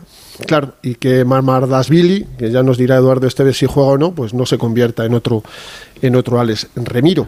Eh, ha estado bien Ancelotti hoy en la rueda de prensa, ¿eh? se le han preguntado por, por, muchísimas cosas, si queréis escuchamos eh, un, un, resumen de lo, de lo que ha dicho, ha hablado del mercado, que el Madrid ni se planteó ninguna entrada ni ninguna salida, a pesar de que hay cuatro futbolistas que, que están aquí por estar.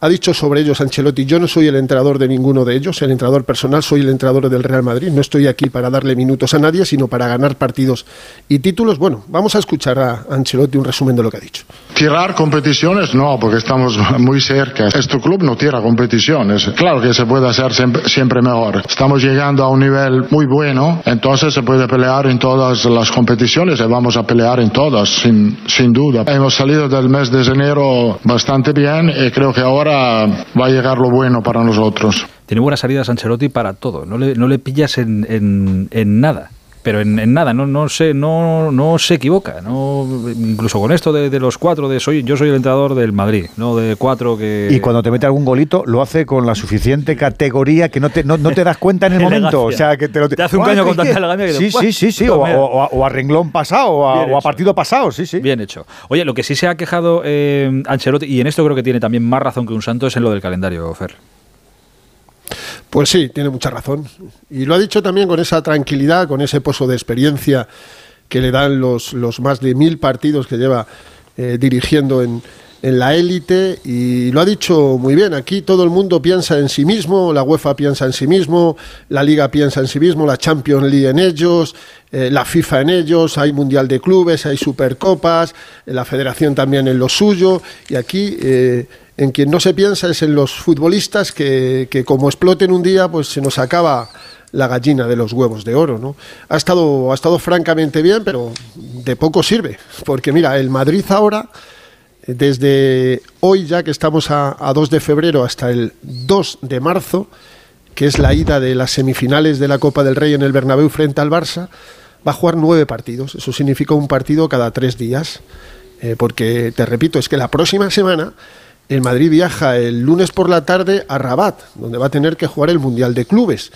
Eh, miércoles y sábado. Bueno, miércoles la semifinal y el sábado la final. Exacto. El martes juega el Flamengo, que en principio hasta el, sábado, creo. Sábado, hasta sábado. El domingo, hasta el sábado no se va a conocer su, su, rival, si es los que han ganado hoy, el Alali este o el, el Seattle Sounders, el equipo americano y ahí sabremos el rival del Madrid en la semifinal del, del próximo miércoles 8. Los, los, blancos viajan el lunes por la tarde para hacer noche ya ese, ese lunes en, en Rabat y, y, eso obliga a aplazar el partido del fin de semana frente al Elche, que lo van a jugar por aquello de los emparejamientos en la Copa del Rey, lo van a jugar el miércoles 15 de febrero. O sea, no el Madrid eh, se va a poner al día eh, tres días después de la jornada de liga, habiendo disputado el, el Mundial de Clubes y teniendo pues las, las fechas de las semifinales de, de la Copa del Rey perfecto. Y se ha quejado eh, de eso, pero ha dicho que lo que viene va a ser mucho mejor para ellos, quiere ser perfectamente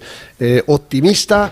Eh, moderadamente optimista yo creo y, y, ahora recuperar jugadores. Hoy ha recuperado a dos. Vamos a ver eh, Álava si puede estar frente al Mallorca o bien eh, apurar un poquito más para el Mundial de Clubes. Mendy va para dos meses. Lo de Mendy otra lesión muscular. He contado 16 lesiones musculares del Madrid esta temporada.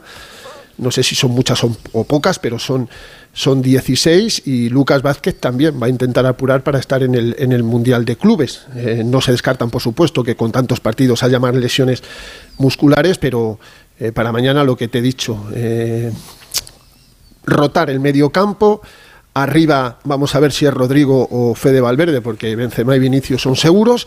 Y, y os apunto una circunstancia que, que no sé si se va a producir, pero me gustaría que se produjera. ¿Cuál? Y es la amarilla para Vinicius, porque creo que evitaríamos problemas en Mallorca.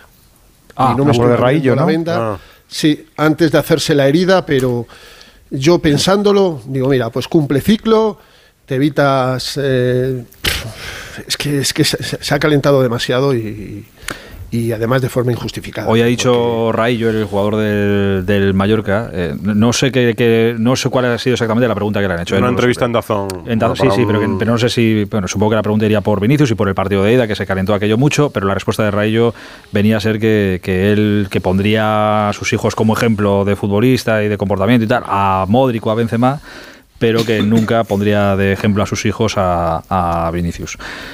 Pues sí, todo esto se arrastra desde, desde el partido de, de La primera vuelta. Pero bueno, eh, pues mira, si mañana ve la tarjeta amarilla, pues igual nos acabamos con esto. Y si, no, acabar- y si- y si no la ve, yo Bueno, creo sí, que va a estar lo suficientemente protegido el domingo a las 2 de la tarde para que no. Ojalá, vamos, ya te digo. si no es el estar protegido, no, si es que, oye, que la cosa No, vaya. digo normal. protegido porque va a estar, que va a estar el árbitro más pendiente de que no haya subterfugios. La verdad es que si hablamos de conducta en el terreno de juego, muchos eh, diríamos lo que dice Raillo. Sí, sí, a ver si. Antes a Benzema y a Modric que a- Si cada uno puede pensar lo que o sea, quiere, no ha si- dicho, si, oye, no ha dicho pensamiento- nada espectacular. Pensamiento, cada uno tiene, tiene el, el suyo, pero que eh, ya llega el ambiente calentito, a ver si con bajar un poco el suflé tampoco vendría un poco mal, pero todo el mundo tiene que poner de su parte, Por ¿eh? eso, todas las todos, partes tienen que poner de su parte, todo el mundo es, tiene que poner de su todos. parte.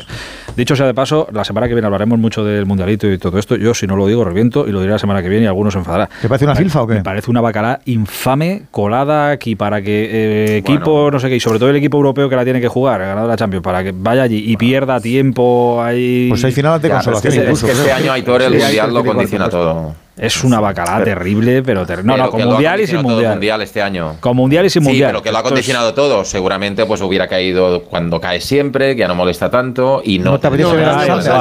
infernal que tenemos pasado- ahora. El año pasado también cayó por aquí y el Chelsea lo ganó en febrero. O sea, Es una es que bacala. no saben, no saben cómo, Una bacalá infame. cómo plantearlo en el, en el calendario. Y, Que solo sirve para poner, para que las camisetas tengas que poner, las camisetas oficiales que se vendan, pongan las carapelas estas de campeón del mundo, entonces la- te, te cueste más la camiseta, claro. Te ponen eso, pues ya la camiseta te cuesta. Yo creo que meterlo a mediados de diciembre era un mal menor. Yo creo que si se lo cargan y no se juega, tampoco pasa absolutamente nada. A mí me parece importantísimo. No va a ser que la empresa diga que no, pues que no lo demos. Pero que quede grabado aquí, que yo creo que hay que darlo. ¿no? No, no, ¿eh? Que el proyecto que tienen es uno de 32 o algo así, ¿no? Más, claro que sí, hombre. Infantini, Infantini que, que, ve ahí, que ve ahí beta y dice, esta, esta, esta, la mía. Hay que mantenerlo en el calendario porque si es no, que yo hasta, hasta, hasta, que no vea a Edu García haciendo un radio estadio que empieza a las 2 de la mañana y termina a las 7 de la mañana, para, para meter todos los partidos y todos los torneos que haya, yo hasta ese día no voy a estar tranquilo. pero vamos en camino, Edu. No, desesperes que vamos en camino pues de que puedas dormir aquí tranquilamente y que te pongan la, cama.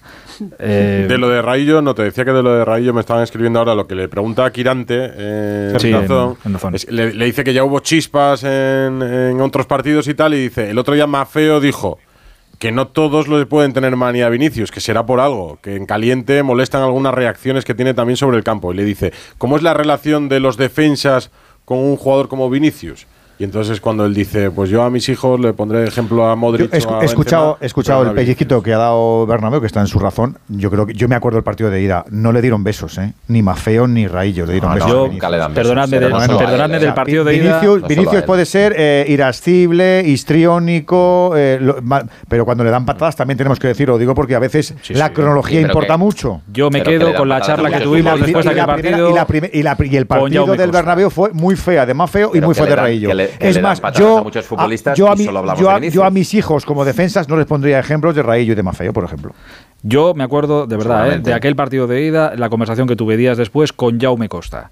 Y a una pregunta de, la pregunta directa de Jaume fue para tanto de verdad lo que pasó en el Bernabéu y me Costa dijo que no, que no ha sido para tanto. Y Jaume Costa habló con Vinicius tranquilamente y explicó lo que hablaron y fue todo Pasa que en el campo luego se viven estas cosas de, otra manera. Pero bueno, a ver qué es lo que pasa. A ver qué es lo que pasa. No, pero si es que además le ha acusado, y no hay pruebas porque las patadas se ven o, no se ven, pero le ha acusado de que eh, desestabiliza, eh, que les insulta, y eso le siguen todas las cámaras, y sobre todo lo que pasó la temporada pasada en, en Mallorca y, y, esta temporada en el, en el Bernabéu, ¿no?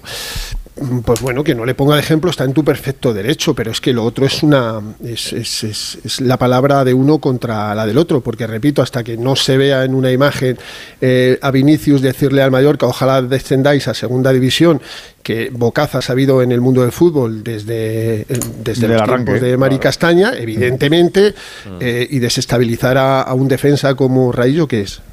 ¿Qué es desestabilizarle? ¿Qué es?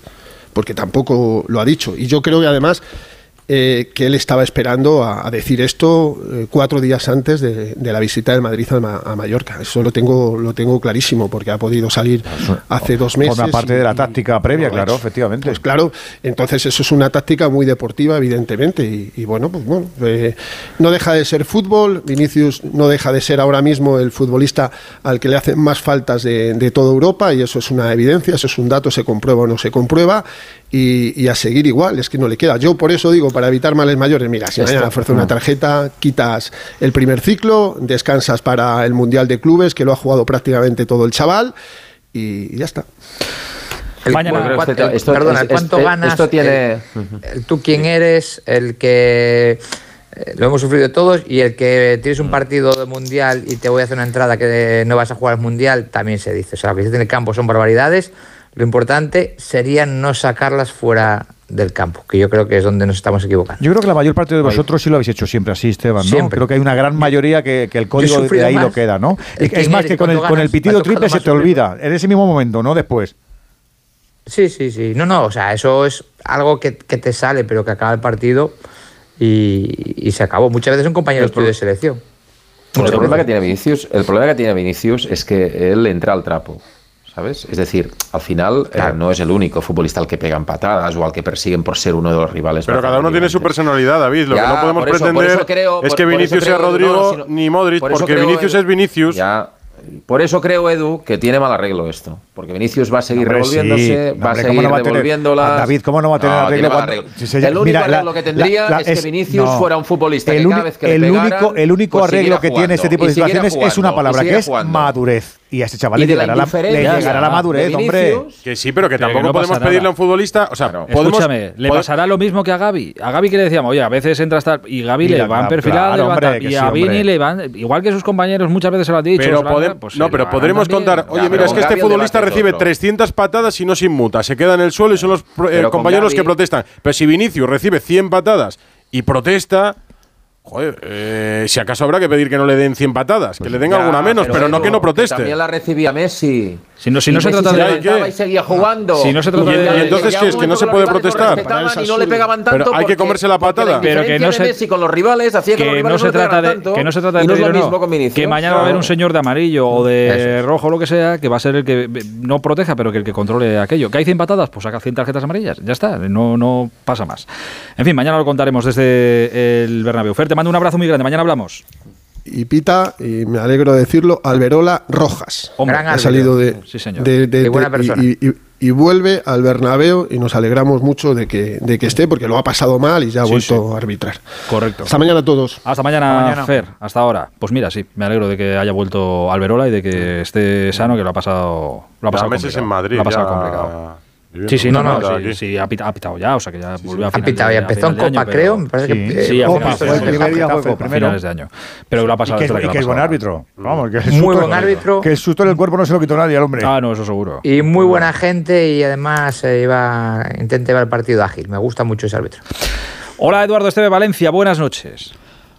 Hola, Aitor, buenas noches. aquí en Valencia sí que está la gente. otra vez el día. Aquí sí que está la gente. Es el día de la marmota. Esto. no, no, no es el día de la mañana, marmota. Es mañana, lo ha dicho Rob Brasero en la brújula. Es mañana el día de la marmota. Empezó con Juan Soler y ya no para. No, no es el día de la marmota porque el día de la marmota. Hoy ha hablado todo el mundo en Valencia. Esto no suele pasar habitualmente. Ha hablado la presidenta, ha hablado eh, Boro, ha hablado eh, Corona, el director deportivo, ha hablado todo el mundo.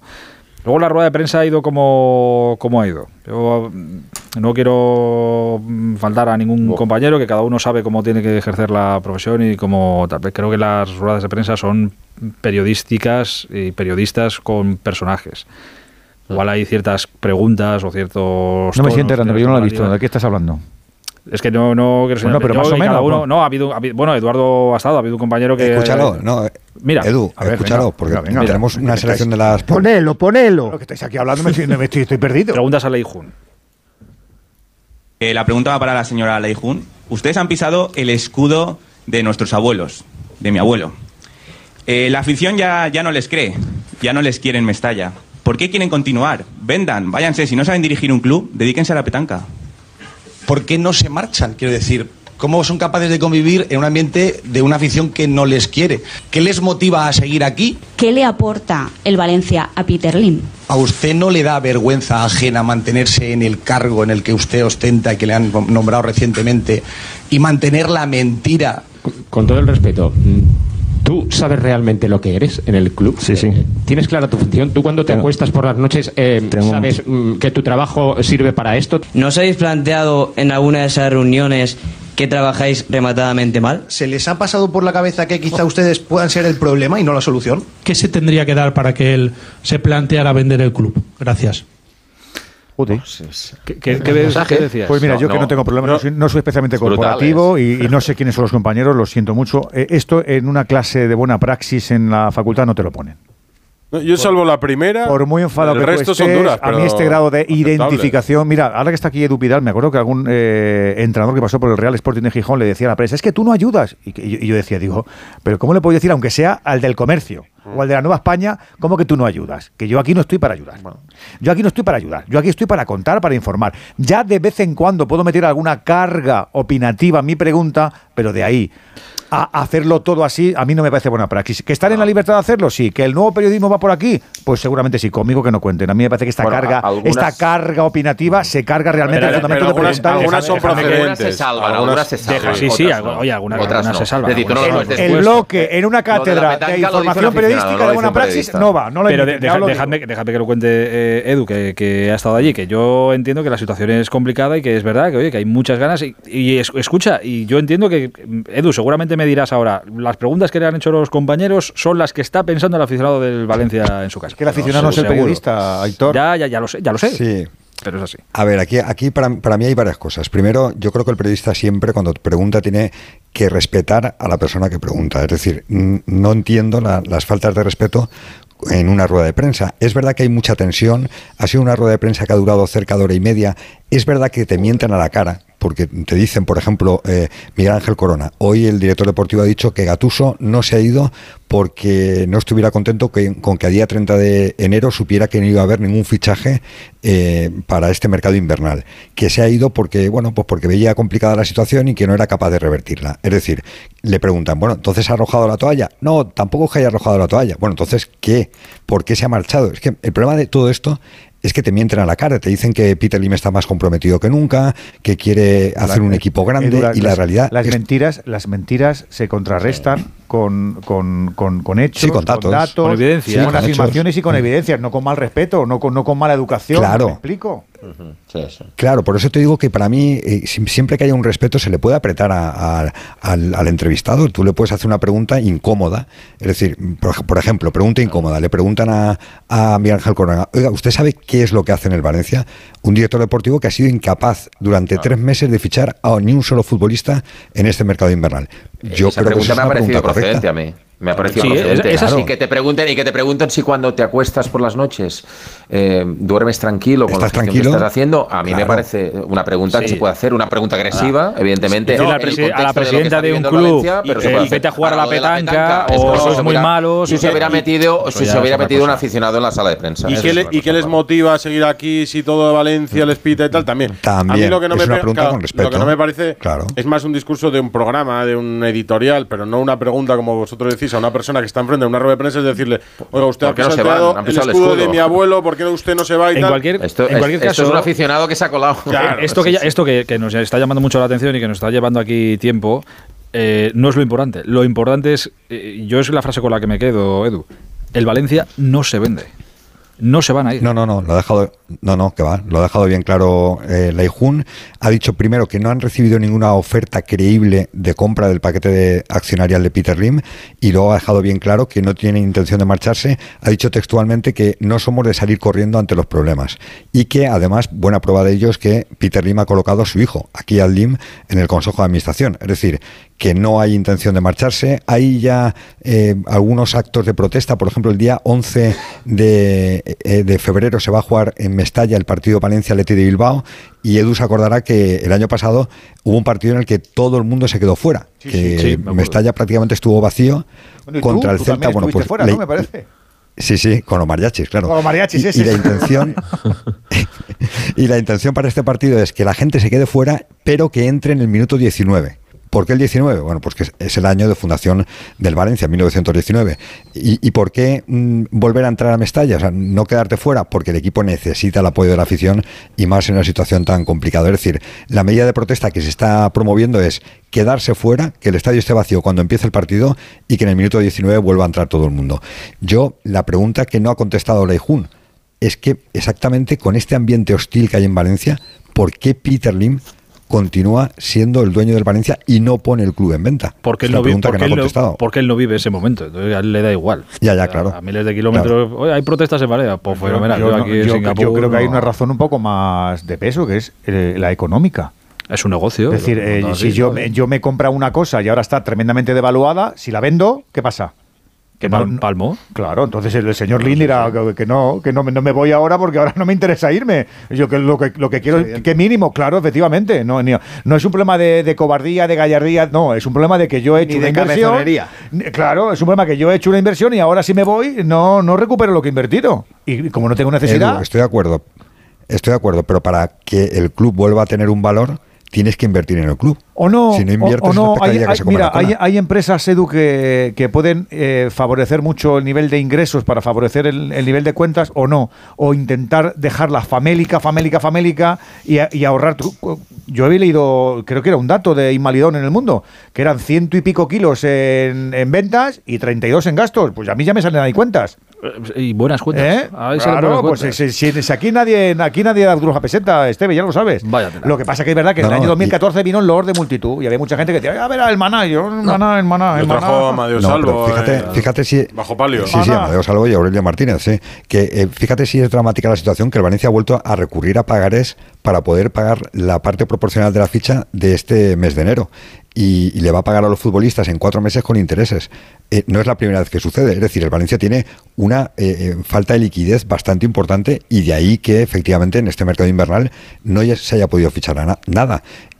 Ha, reconocido Miguel Ángel Corona que estuvo el viernes en Singapur, que volvió el lunes, se fue el viernes a Singapur, volvió el lunes y fue incapaz de cerrar ninguna contratación. Y luego es capaz de decir que no, que Gatuso se ha ido pues porque veía la situación muy complicada y que no era capaz de sacar esto adelante. A todo esto, eh, mañana el Valencia juega en el Bernabéu, ¿eh? Partido de liga que son, que son tres puntos, que está solo uno por encima del descenso. pues el no pagar a los jugadores o pagarles con pagarés y con retraso es una mala política, ¿eh? ¿eh? Eso es antiguo, Enrique, ya. ¿eh? eso digo. Esteban lo vivió, pero hace años. Esteban tiene una, estantería en casa llena de pagarés. ¿Algún pagaré tendrás, tendrás enmarcado algún pagaré todavía? No, no, no. Enrique, le han preguntado esto. Le han preguntado esto a la presidenta del Valencia Leijun y ha dicho que no, que esto es una cosa que financieramente se hace, que se ah, hace habitualmente y que no tiene ningún problema. Sí, sí. Bueno, en el fútbol ya los pagarés hace tiempo que, que creo que dejaron de. Ya no son monedas de circulación, por decirlo de alguna manera, vamos. Eso era cuando se la la ficha. ¿Tienes algún pagaré enmarcado ahí en casa que se te haya Tengo un salón enmarcado, que pone Banco Herrero aquí. Banco Herrero, ya se, ya se llama de otra manera, Banco Herrero ponía aquí. Eh, Edu, que deportivamente, que tenemos que saber mañana, que tiene Boro para, para venir mañana al Bernabéu.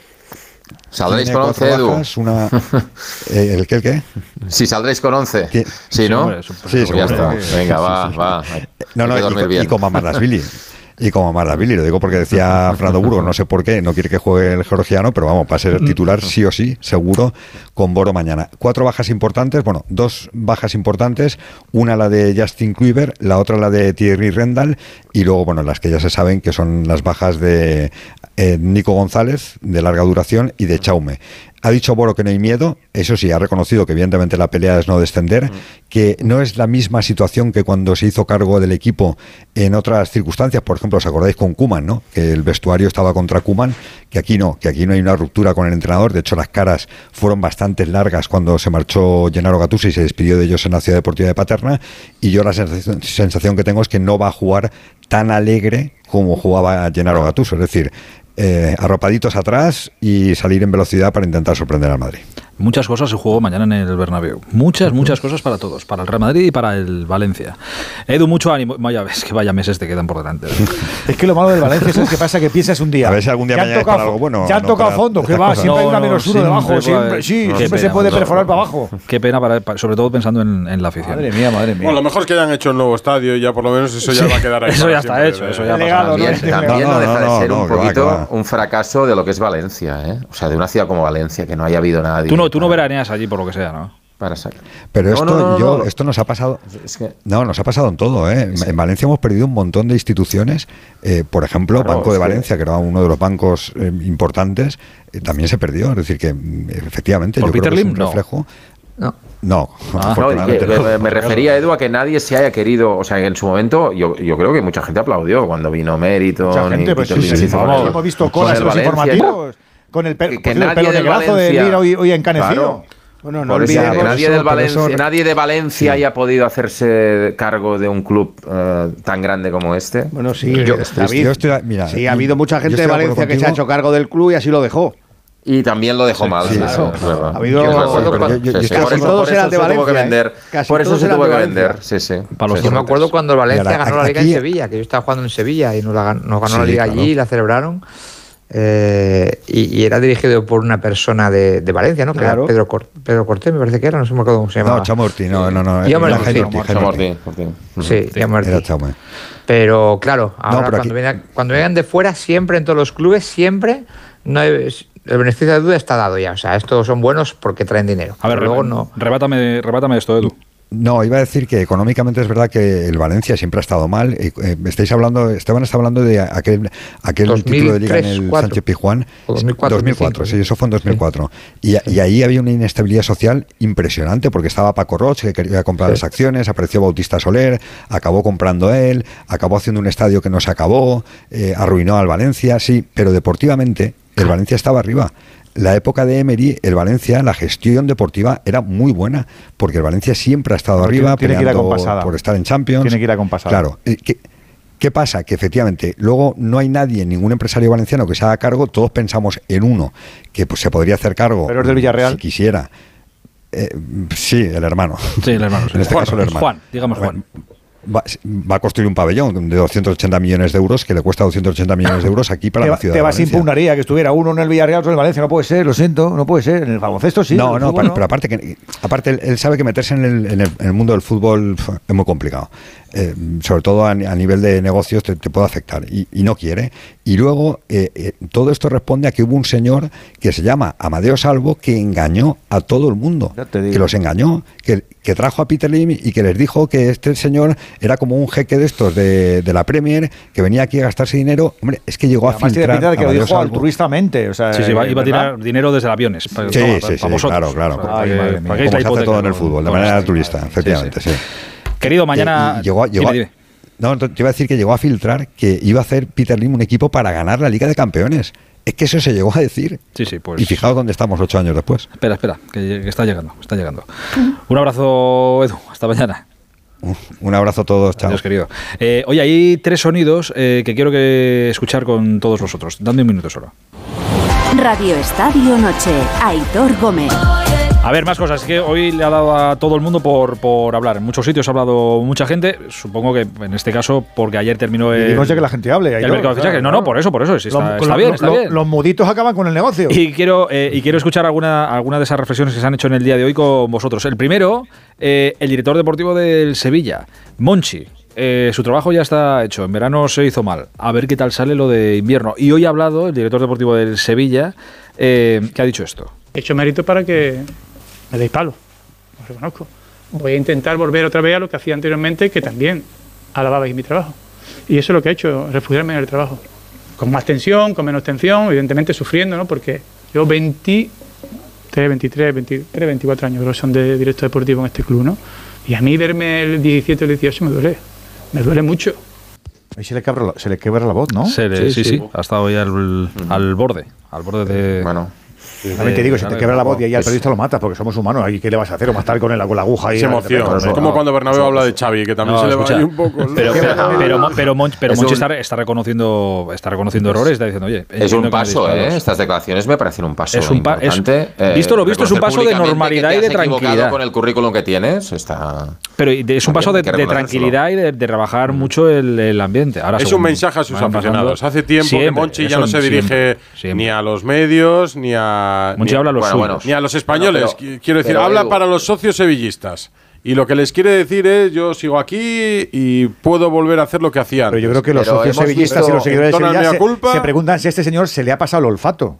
Pero hemos visto muchos protagonistas lo que, les intenta se han equivocado ah. y que se ponen ante el micrófono y no reculan, y, no reculan, y defienden lo que han hecho. Además que es buen tío, eh, y, nos hacen recordar cuando lo hacían bien. Quiere decir que es buen tío. a mí me parece que, es buen tío. es buen tío, pero está. He hecho méritos para que me deis palos. Nos hemos equivocado, lo hemos hecho mal. Es un buen tío, pero últimamente está irreconocible. Ha hecho cosas que nunca podíamos pensar que iba a hacer. Pero yo la pregunta que tengo, yo la pregunta que yo tengo desde la distancia es, señor Monchi, ¿se le ha se le ha acabado el olfato, ya no, tiene olfato, es lo que yo quiero preguntarme. No.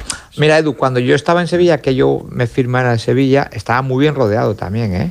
Miguel Gómez, que luego estuvo en el Valladolid, muy bien rodeado. Y ahora también está Emilio de Dios. Eh, bueno, bueno, pero antes estaba con gente con muchas ganas, muy jóvenes, sin, sin estar todavía maleados por el fútbol. Y con un jefe como era del Nido que todo lo tenían que. Todo pasaba por ahí. Pero del Nido, del Nido lo dejó claro. Pasaban quizás demasiadas cosas por ahí. Del Nido va a mantener a, a, Monchi, del Nido va a mantener a Monchi, pero le va a decir, tus funciones son... Esta, e, este cuadrito es tu función.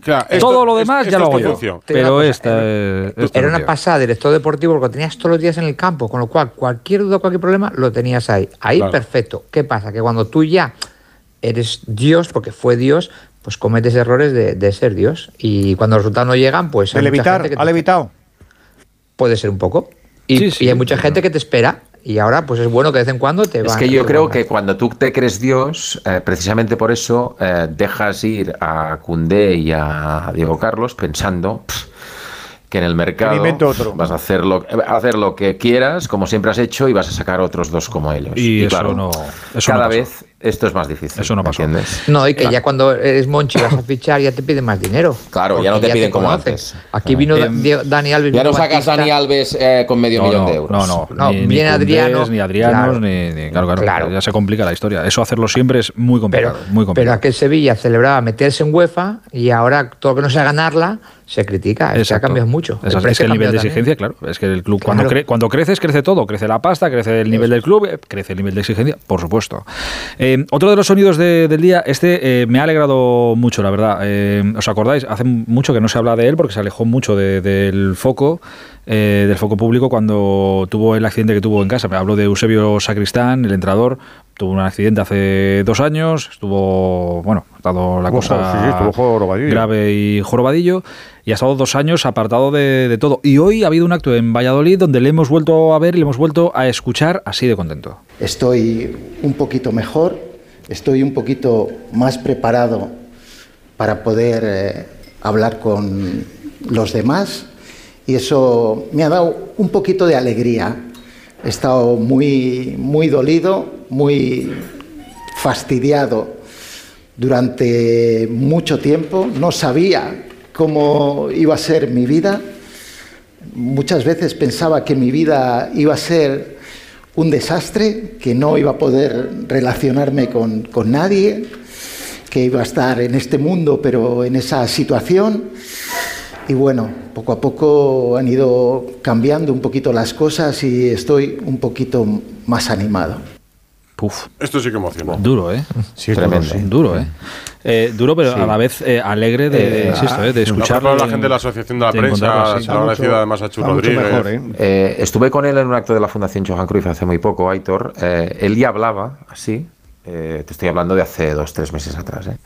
Le pedí si le podía hacer una entrevista, me dijo que no, porque todavía no se atrevía y quería ser cauto y tal, pero que en breve saldría pero ya estaba, ya estaba bien relativamente. Y bueno, me alegro que, haya dado el paso y se haya atrevido. Su miedo es comunicarse, fíjate.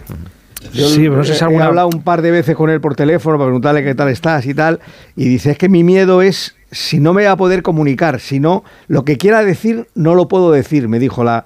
Fue una frase así muy parecida esa. A ver, si, si lo que quiero decir no lo puedo decir. Entonces... Es que era su, era su eh, mayor... Mira, es que es su mayor miedo. No poder ser, que él pensaba que su vida iba a ser así. No Pero él, reconoce en este acto que ya está mejor, ¿no? Sí, sí, está mejor y se expresa bien, muy y camina bien y todo. Tanto físicamente, físicamente ha trabajado mucho también para para recuperar todo y desde esa mezcla de, físico y, mental lleva dos años trabajándolo diariamente. sí. dos años. Dos años, ha pasado dos años. ¿eh? Imaginaos que te quitan dos años de tu vida que no puedes hacer lo que más te gusta y que tienes que mm. resetearte y empezar de nuevo, madre mía. Pero escucha, pasan dos años y puedes seguir adelante. Que el miedo era no poder seguir adelante y que esos dos años se eternizaran y fueran el resto de su vida. Mira, pues va a poder disfrutar de, lo que le queda, va a poder comunicarse, lo hace muy bien. Eh, y nos alegramos de verdad muchísimo de, Porque además se le ve que es buen tío, ¿eh? De haberlo visto así. muy buen, tío. yo, No, yo no he tenido la suerte de coincidir con él, ¿eh? pero Busti, que lleva aquí más años que la puerta, me ha dicho que es un tío espectacular. Busti no es buen tío, pero bueno, sí es buen tío. Busti lleva más años que la puerta. Ortego, lleva desde que. Bueno, puse la puerta. Eh, exacto. Ortego puso la puerta, la construyó. con Sacristán hemos convivido mucho cuando fue jugador de Atlético Madrid, era cuando yo hacía reporterismo puro y duro de ir a los entrenamientos y eso. Y... 24 años tenías tú no, 24 años no, pero. Se pagaba todavía en gallinas y en pollo. ahora te has pasado, pídele perdón. Yo siempre he pasado, pídele perdón. siempre he cobrado en pagarés. y nunca has dejado de ser reportero. Tú sabes, tú sabes que la juventud se cura con el tiempo. No sé si te, vas a, te, va a quedar bien el Hollister toda la vida, ¿eh? Escucha. Ah, no, bueno, rite, rite. Escucha, a ver si llego. que, ya veremos. A, ver, a, ver, a, veremos. Eso lo he pensado, pero no te lo he dicho. Ortego a los 75, Ortego a, los 75 ha llegado, pero ya ver, a ver si llego yo. Y mira, qué pelo ondulado tiene, pelo negro. Lo que tengo que aguantar, Esteban, ¿qué te parece aquí? Enrique. A otro. ¿Qué te parece? Al que tiene 57 le vas a preguntar ahora. ¿Qué te parecen los niños, los, los bollicaos estos? Enrique, qué fácil lo tienen ahora, ¿eh? Sí, sí. Cago en 10. Y Bernabéu está callado y tiene 60 Ahora pone- también, dais, a que- un, que- dais a un vídeo y os salen 16 partidos seguidos. Yo me tenía que ir a ver al, al rival del Madrid, a, a Oslo, allí a tomar por saco al Mos, y, y me cago en 10 del frío que Enrique, hacía sin conseguir. móviles, y sin móviles. Sin móviles, conseguir luego. WhatsApp ahora, como me pasó a mí, ¿qué pasa, tío? ¿Te puedo hacer una entrevista? Digo, ¿cómo? ¿Qué pasa, tío? ¿Pero ¿Somos familia o...? ¿Qué pasa, tío? ¿Te puedo hacer una entrevista? Pero ese, ese no. porque era sobrino tuyo ese. ¿cómo? Sí, sí, sí. Se lo dije Sí, yo, sí, se lo salías en las tertulias, Quique, y hablabas del rival igual que ahora, ¿eh? ¿Eh? que no veías vídeos, pero salías en las tertulias y hablabas del rival igual que ahora. No, pero ¿eh? me tenía que ir muy lejos para conseguir esos vídeos, o sea, para, Sí, para sí. ver jugar un equipo. Y ahora, Muy lejos, muy lejos. ahora hago así y Ya veo cinco partidos del Jalí Jalí, este, ¿cómo sí. se llama? Jali, Alioli. Jali. Yo le llamo Alioli. Jali, jali. Ali, Ali. Cómo está el Jali Jali, el otro. Eh, Porterazo, un abrazo muy grande, cuídate mucho. Buenas noches a todos. Adiós, querido. Adiós, David, un abrazo. Venga, que vaya bien. Hasta Otro para ahora. vosotros. Eh, Dupidal, Edu García, Kike Ortego, muchísimas gracias por, ti, por que todo. mañana hay que volver. Hasta luego. Que Claro, mañana, afortunadamente. Mañana, fútbol. mañana hay que volver, sí, sí. Si Dios quiere, volveremos, sí, sí. Abrígate que hace frío. Hoy, si fuera, no ¿eh? quiere, también volvemos. Domani hay calcio. Iros a jugar a la, iros a jugar a la petanca. Venga, hasta ahora. Estadio Noche, Aitor Gómez. Venga, ya a la 1 y 8 de la mañana, ahora menos en Canarias, vamos con los Onda Fútbol. Onda Fútbol, ya sabéis que es el programa de fútbol internacional que todos los lunes tenéis colgado en Onda 0.es para disfrutarlo cuando mejor os venga. Lo ponéis en el coche, haciendo ejercicio, yendo en bici, bueno, cuando queráis. Y en ese programa están los cuatro jinetes del apocalipsis. Miguel Venegas, hola Miguel, buenas noches. Hola, Héctor, ¿qué tal? Muy buenas. En Inglaterra, Jesús López, hola Jesús, buenas noches. ¿Qué tal? Buenas noches. Yo no sé si lo pondría después de hacer ejercicio, ¿eh? porque visto lo visto y los antecedentes, no sé yo. Ya, ya sé por dónde vas. En Francia, Manu Terradillos, hola Manu, buenas noches. Bonsoir, buenas noches a todos, ¿cómo estáis? Y aquí está el, el ínclito. Mario Gago en Italia. Hola Mario, buenas noches.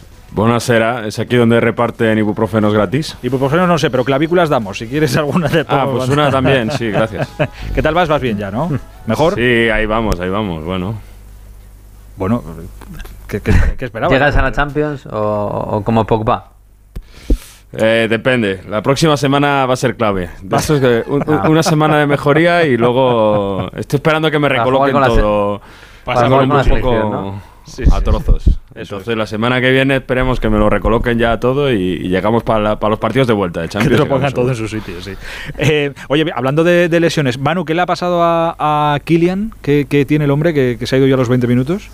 Es un golpe finalmente. Ha quitado un poco de, hierro al asunto. Galtier en una acción se daba, se llevaba un golpe en la parte, bueno, en la pierna, se dolía después, que es lo que había causado eh, pues tanta tensión en el equipo. Salía y se lo oía como decía, me duele mucho, me duele mucho. Luego abandonaba el, el estadio cojeando, aunque también me han dicho que lo más posible es que sea porque le han puesto una- un vendaje de compresión bastante fuerte en la rodilla. Y lo que ha dicho Galtier es que no saben aún si es una contusión o un hematoma eh, en cuanto a ese golpe, pero que no parece que tenga mucha gravedad, con lo cual habrá que ver un poco en los próximos días. Eh, pero pese a algún titular que he visto yo de que es duda para el Bayern, es duda porque no se sabe lo que es, no porque los las primeras pruebas eh, hagan pensar que no vaya a llegar. Así que en principio habrá que esperar, pero no parece muy grave. También se ha lesionado Ramos, ¿eh? que se llevaba un golpe, eh, le sustituían, se pensaba incluso que podía ser por algún mareo, por, porque se había dado un golpe también en la cabeza y, hacía gestos así. Ha dicho Galtier que no, que son los aductores. Problema muscular de nuevo. Y ha dicho también que no le parece grave, pero que no quiere correr riesgos y que vamos a ver. Un buen día para, para Mbappé, una buena noche. Se ha lesionado a los 20 minutos y le ha dado tiempo a fallar un penalti dos veces. Dos. Eh, dos bueno, sí, eso te iba a decir. Eso, eso. Ha fallado un Un penalti, penalti ha dos veces. y lo ha vuelto a fallar. La verdad es que la noche le ha salido, le ha salido bien, la verdad, ha salido bien. En dos semanas ese- es esa eliminatoria, ¿eh? la esa eliminatoria en Champions, Bayern, eh, PSG. No va a estar mal. Oye, eh, quería preguntarte, Jesús, eh, es que aquí, claro, lo, lo vemos con, con, no sé si admiración o indignación, se puede ver de- por las dos partes, pero en Inglaterra de el gasto de, 800 de casi 800 millones de euros en este mercado de invierno, allí en Inglaterra se saca pecho eh, o el, propio fútbol de la Premier dice qué carajo estamos haciendo y se nos está yendo de las creo manos. que ya de, tan exagerado que es ya no se saca tanto pecho, ¿no? Obviamente hay alegría de que vengan tantas estrellas a, la liga, pero sí, yo creo que empieza a dar un poquito hasta de pudor a veces en algunas cosas, es demasiado. No, no será el Chelsea, el Chelsea, el pudor ni lo conoce y no, vamos, ni quiere conocerlo. No, ni quiere conocerlo. Y además, eh, bueno, eh, también se ve como que hay por ahí un, pequeño, eh, en las normas financieras hay un pequeño, una pequeña laguna este año y el Chelsea la tiene que aprovechar. Entonces aprovecha para poner todo, toda la chequera que pueda. En fin, yo empiezo a notar, sí, que hasta ya se dan cuenta en Inglaterra que es un poquito demasiado, demasiada exuberancia y sobre todo, a ver, que los precios que están pagando, pues son el triple que los demás. a ver si entre Jesús y Miguel, que sé que tú también lo controlas, a ver si eh, me lo podéis explicar. En la Premier eh, no hay control financiero, quiero decir, dinero tienen las puertas y, y, ahí está que lo, que lo gastan.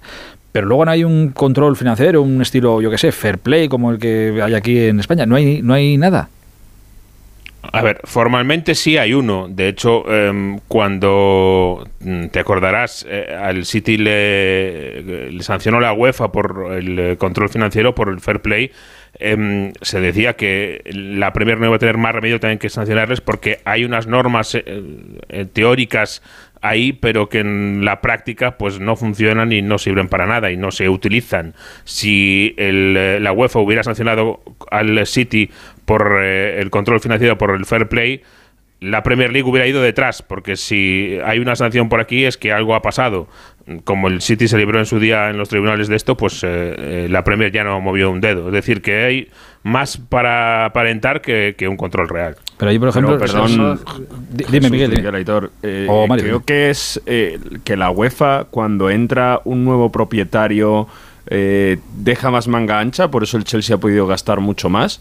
Eso, eso le pasó, creo, a la, a la Roma el primer año con los Fiedkin, pero creo que o el primer año deja como tener algo más de, de pérdidas, pero no sé si es el caso del Chelsea, porque claro, es que el Chelsea ha gastado como toda Italia, Francia y España, Alemania. Bueno, es que España ha gastado 20 millones, imagínate. 20 millones, el Chelsea no, no se compra ni, ni, las porterías del campo. Eh, perdona, Miguel.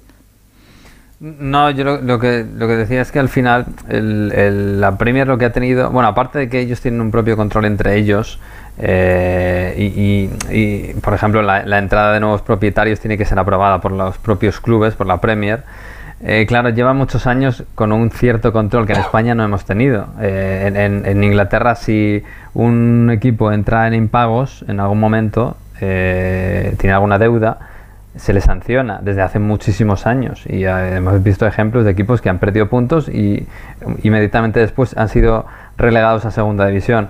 Con lo cual, digamos que ellos tampoco han tenido la necesidad que, ha tenido España de ponerse al día en cuanto a las cuentas. O sea, yo, no sé exactamente Jesús, pero yo creo que eh, una circunstancia como hemos tenido en España, de, todos los equipos o casi todos los equipos debiendo dinero a Hacienda, eso no ha pasado en Inglaterra.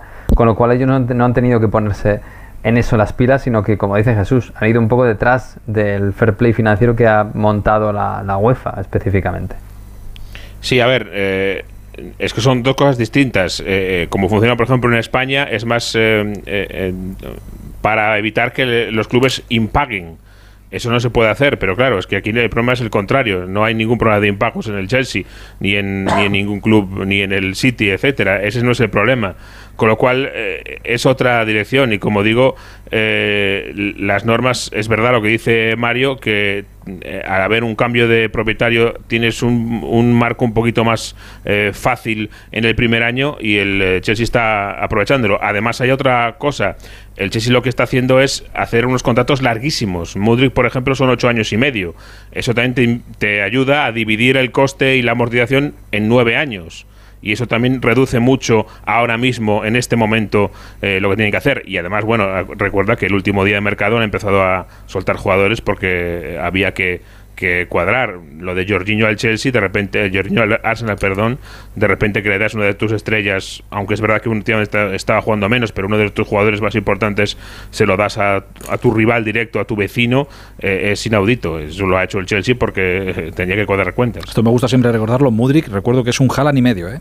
Que 100 millones, Haaland fue un 60, pues Mudrik más o menos un Haaland y medio es... Eh, es, que, es, que, para mí eso es lo eso es lo, lo que hay de diferente en este caso del Chelsea. Que yo miro la plantilla y no la veo realmente muy superior a como era hace un año. O, como era hace seis meses. Y, y por medio ha habido 700 millones. Eso es lo más grave que en este sentido yo no he visto nada igual en, mi vida, ni, ni Paris Saint Germain, ni Manchester City, ni nadie que El problema de todo esto que, hoy, claro, que hoy haciendo comparativas, claro, aquí en España, claro, la Premier nos pasa por arriba, por abajo, y te vas, se, empeña en decir que, es verdad que, oye, que allí asumen muchas pérdidas, que asumen los dueños de los clubes, pues pagan las pérdidas y ya está, pero eso no se dice. Vale, vale, pero al final en el mercado lo que provoca esto es una inflación bestial. Claro, es una inflación salvaje contra la que nadie puede competir. Que luego hay muchos clubes españoles que se eh, benefician de que la Premier pague muchísimo. Claro, algún jugador allí, pues mira, 30 kilos que me traigo para casa. Pero provoca una inflación eh, brutal en el, en el mercado. Salvo para el Bayern de Múnich, que de repente se encuentra cedido con Cancelo. Pues fíjate qué regalito. Que por cierto ha jugado de hoy ha dado una asistencia, hoy ha dado una asistencia espectacular en su primer día en el Bayern. Viajó, deshizo la maleta, se puso las botas, jugó y asistencia. Fíjate, el Bayern de Múnich este año se ha llevado a Mané eh, muy baratito y ahora Cancelo cedido. O sea, estos son maestros en la rapiña ¿eh? y, en, y, en, aprovechar. Han visto el, Liverpool de los últimos años y han dicho, venga, dos de estos para mí. Correcto. Y mientras tanto, ayer por la noche el Chelsea se la clavó al, al PSG. Fíjate que el, Chelsea, el PSG que era difícil de, clavar, pues toma, el PSG se la clavaron ayer con, con Ziyech. Manu. Están contentos, ¿eh? Sí, Están muy contentos en el PSG si quiere el Chelsea algún jugador del PSG en el futuro, han dicho que no hay ningún problema, que vengan, que se negocie sí, todo. Sí, ya a la baja. Eh, están muy descontentos porque se daba por hecho. De hecho, el jugador había llegado ya el, mismo lunes, eh, eh, teniendo todo listo. El martes, antes de alcanzar acuerdo, ya había pasado el reconocimiento médico y luego es donde se empezaron a torcer las cosas. Según el PSG, el Chelsea intentaba meter ahí una opción de compra obligatoria de la que el PSG no quería oír nada hasta el punto se bloqueó todo que el propio jugador mandó un SMS al dueño, a todo Bueli, para decirle que por favor le dejase irse.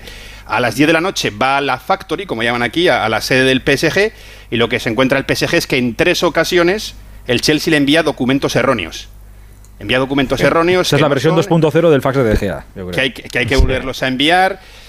La justificación que se da, supongo, de Inglaterra es que estaban demasiado centrados en el tema de Enzo, de Enzo Fernández y, que no prestaron atención, mm. pero el, el, eh, Paris Saint-Germain se enfadó muchísimo, eh, puso una reclamación a la liga diciendo nosotros hemos hecho bien las cosas, pero la, LFP francesa eh, lo analizó esta mañana y lógicamente dijo que no, que hay, ciertas normas y que, y que, el jugador pues no se puede inscribir y da igual de quién sea la culpa Así que nada, contentos están. Mira, ya es más del caso del fax que de lo que parece, porque la, versión del Chelsea es que enviaron el contrato a tiempo y que luego el PSG les devolvió un, un mensaje para, para, que lo firmaran y quedara todo hecho y que ese mensaje no les entró por un problema mm, técnico.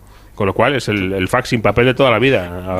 ¿Tú te imaginas que les envían, les envían por error el contrato de Enzo sin querer al PSG? ¿Te imaginas que lo firma el, PSG sin saberlo? Y, de repente digo, oh, pues mira, ya que nos ha Ni Skriniar, ni Zijek, ni nada el PSG. Eh, pues, pues, el, enfado viene también porque Zijek para mí venía para ser titular, ¿eh? no venía para la rotación. Están cambiando el sistema y querían contar con él como extremo derecho, al menos titular en la Liga. Luego ya jugar con cuatro delanteros en Europa, no sé. Y yo creo que por eso también ha sentado bastante mal pues pues se va a quedar en Londres, la verdad. Iba a cambiar Londres por París, pero no, no, pues te vas a quedar en Londres, amigo. No sé la Marina Granovskaya, que era la que movía todas estas cosas en el Chelsea, riéndose ahora mismo. La, echaron nada más llegar a los nuevos propietarios y ahora mismo estará pensando, vaya, ¿dónde, está, bien. ¿dónde está Abramovich, Jesús? ¿Está dando vueltas por el océano, de verdad? Eso pregunta la CIA, ¿dónde está Abramovich? pero no, hay respuesta. no se sabe. Dame un minuto, solo un minuto. Eh, a ver, tengo aquí un dato que quería que me explicara eh, Mario me parece muy, muy llamativo. ¿eh? después de la sanción, sabéis que a la, Juve, por los problemas que tiene la, la, Juve, le han sancionado con 15 puntos en la clasificación. Bueno, pues después de esa sanción a la Juve, ha habido 500.000 500.000 bajas en las últimas dos semanas de las plataformas que dan la serie allí en Italia, que creo que son Dazón y Sky. Eh, claro, supongo que serán todo esto, Mario, medio millón de seguidores de la Juve que dice, vea, con 15 puntos, pues ya esto que lo vea y pague por verlo su tía, ¿no?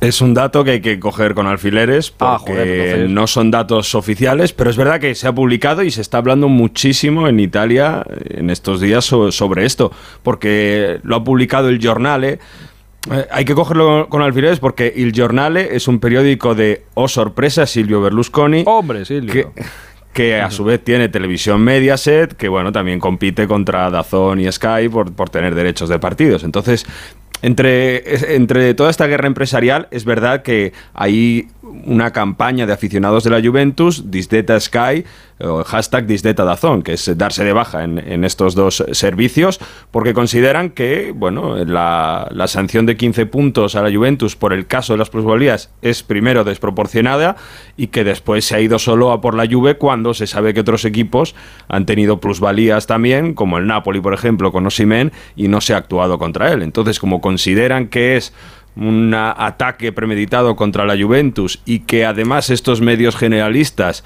están defendiendo que se haya hecho eso en vez de bueno eh, dejar escuchar la defensa de la Juve pues eh, en las redes sociales ha sido un éxito y se ha publicado, ya os digo, en el periódico de Milán, el Giornale, que son 500.000 bajas. Parecen demasiadas, pero es verdad que hay una campaña, una campaña fuerte contra estos dos, estas dos televisiones que son las que tienen los derechos de la serie en, aquí en Italia. No sabía yo que andaba, bueno, la verdad es que yo también, vaya inocente de mí, no sabía que Berlusconi podía estar detrás de, todo esto.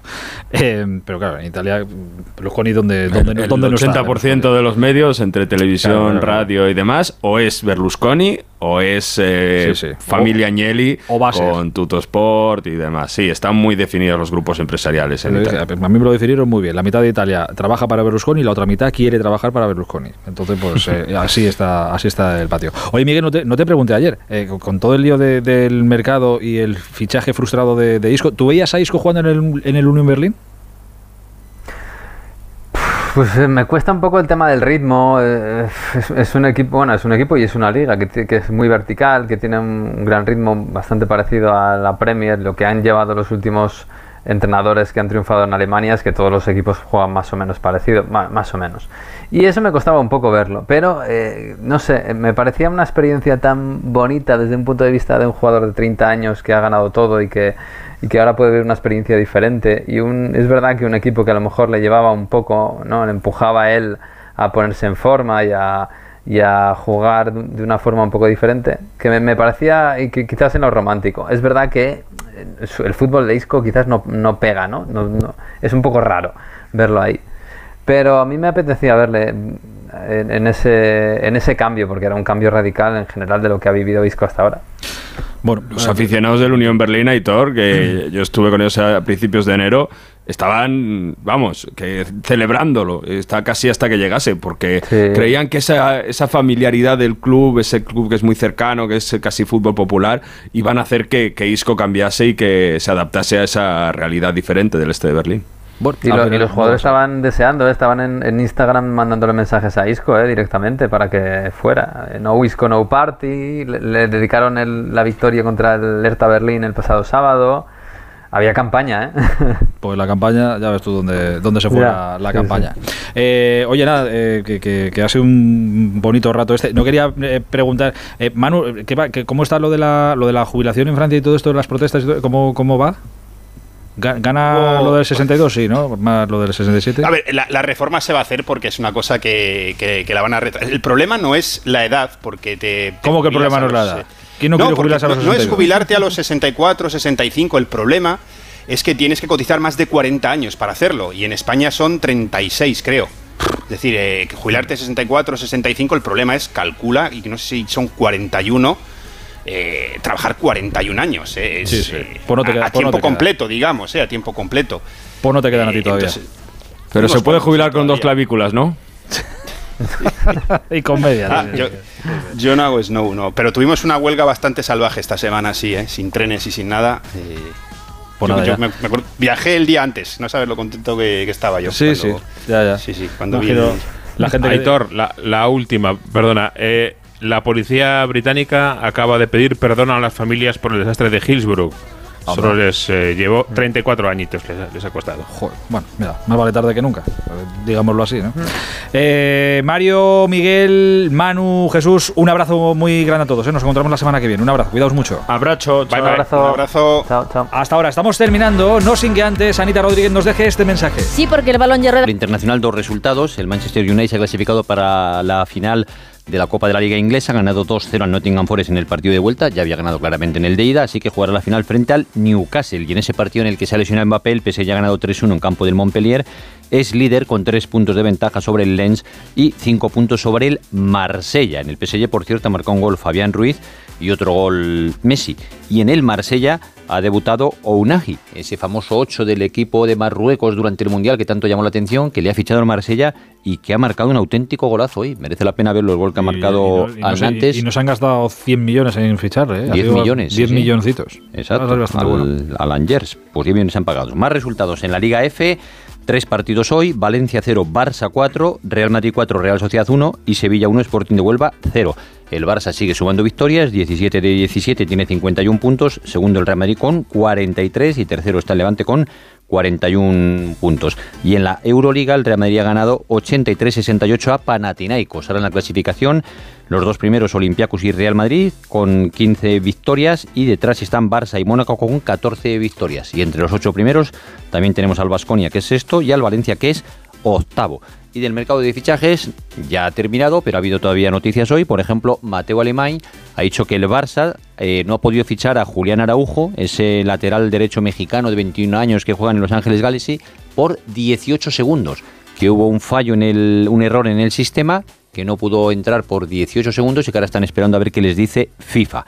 El Atlético Madrid ha presentado a Doherty, el nuevo lateral derecho, el Celta Seferovic, el delantero suizo que ha llegado cedido por el Benfica, y el español ha hecho triple presentación, Denis Suárez, Pacheco y Grajera. Los tres jugadores les ha presentado hoy. Y por cierto, el Atlético Bilbao ha ejercido la opción de compra sobre Ander Herrera. Estaba previsto para final de temporada, pero el PSG les ha dicho que la hicieran ahora porque puede tener solo una cantidad eh, limitada de jugadores cedidos y para no excederla le ha pedido que ejercieran ahora la opción de compra y el Atleti Bilbao como buen equipo.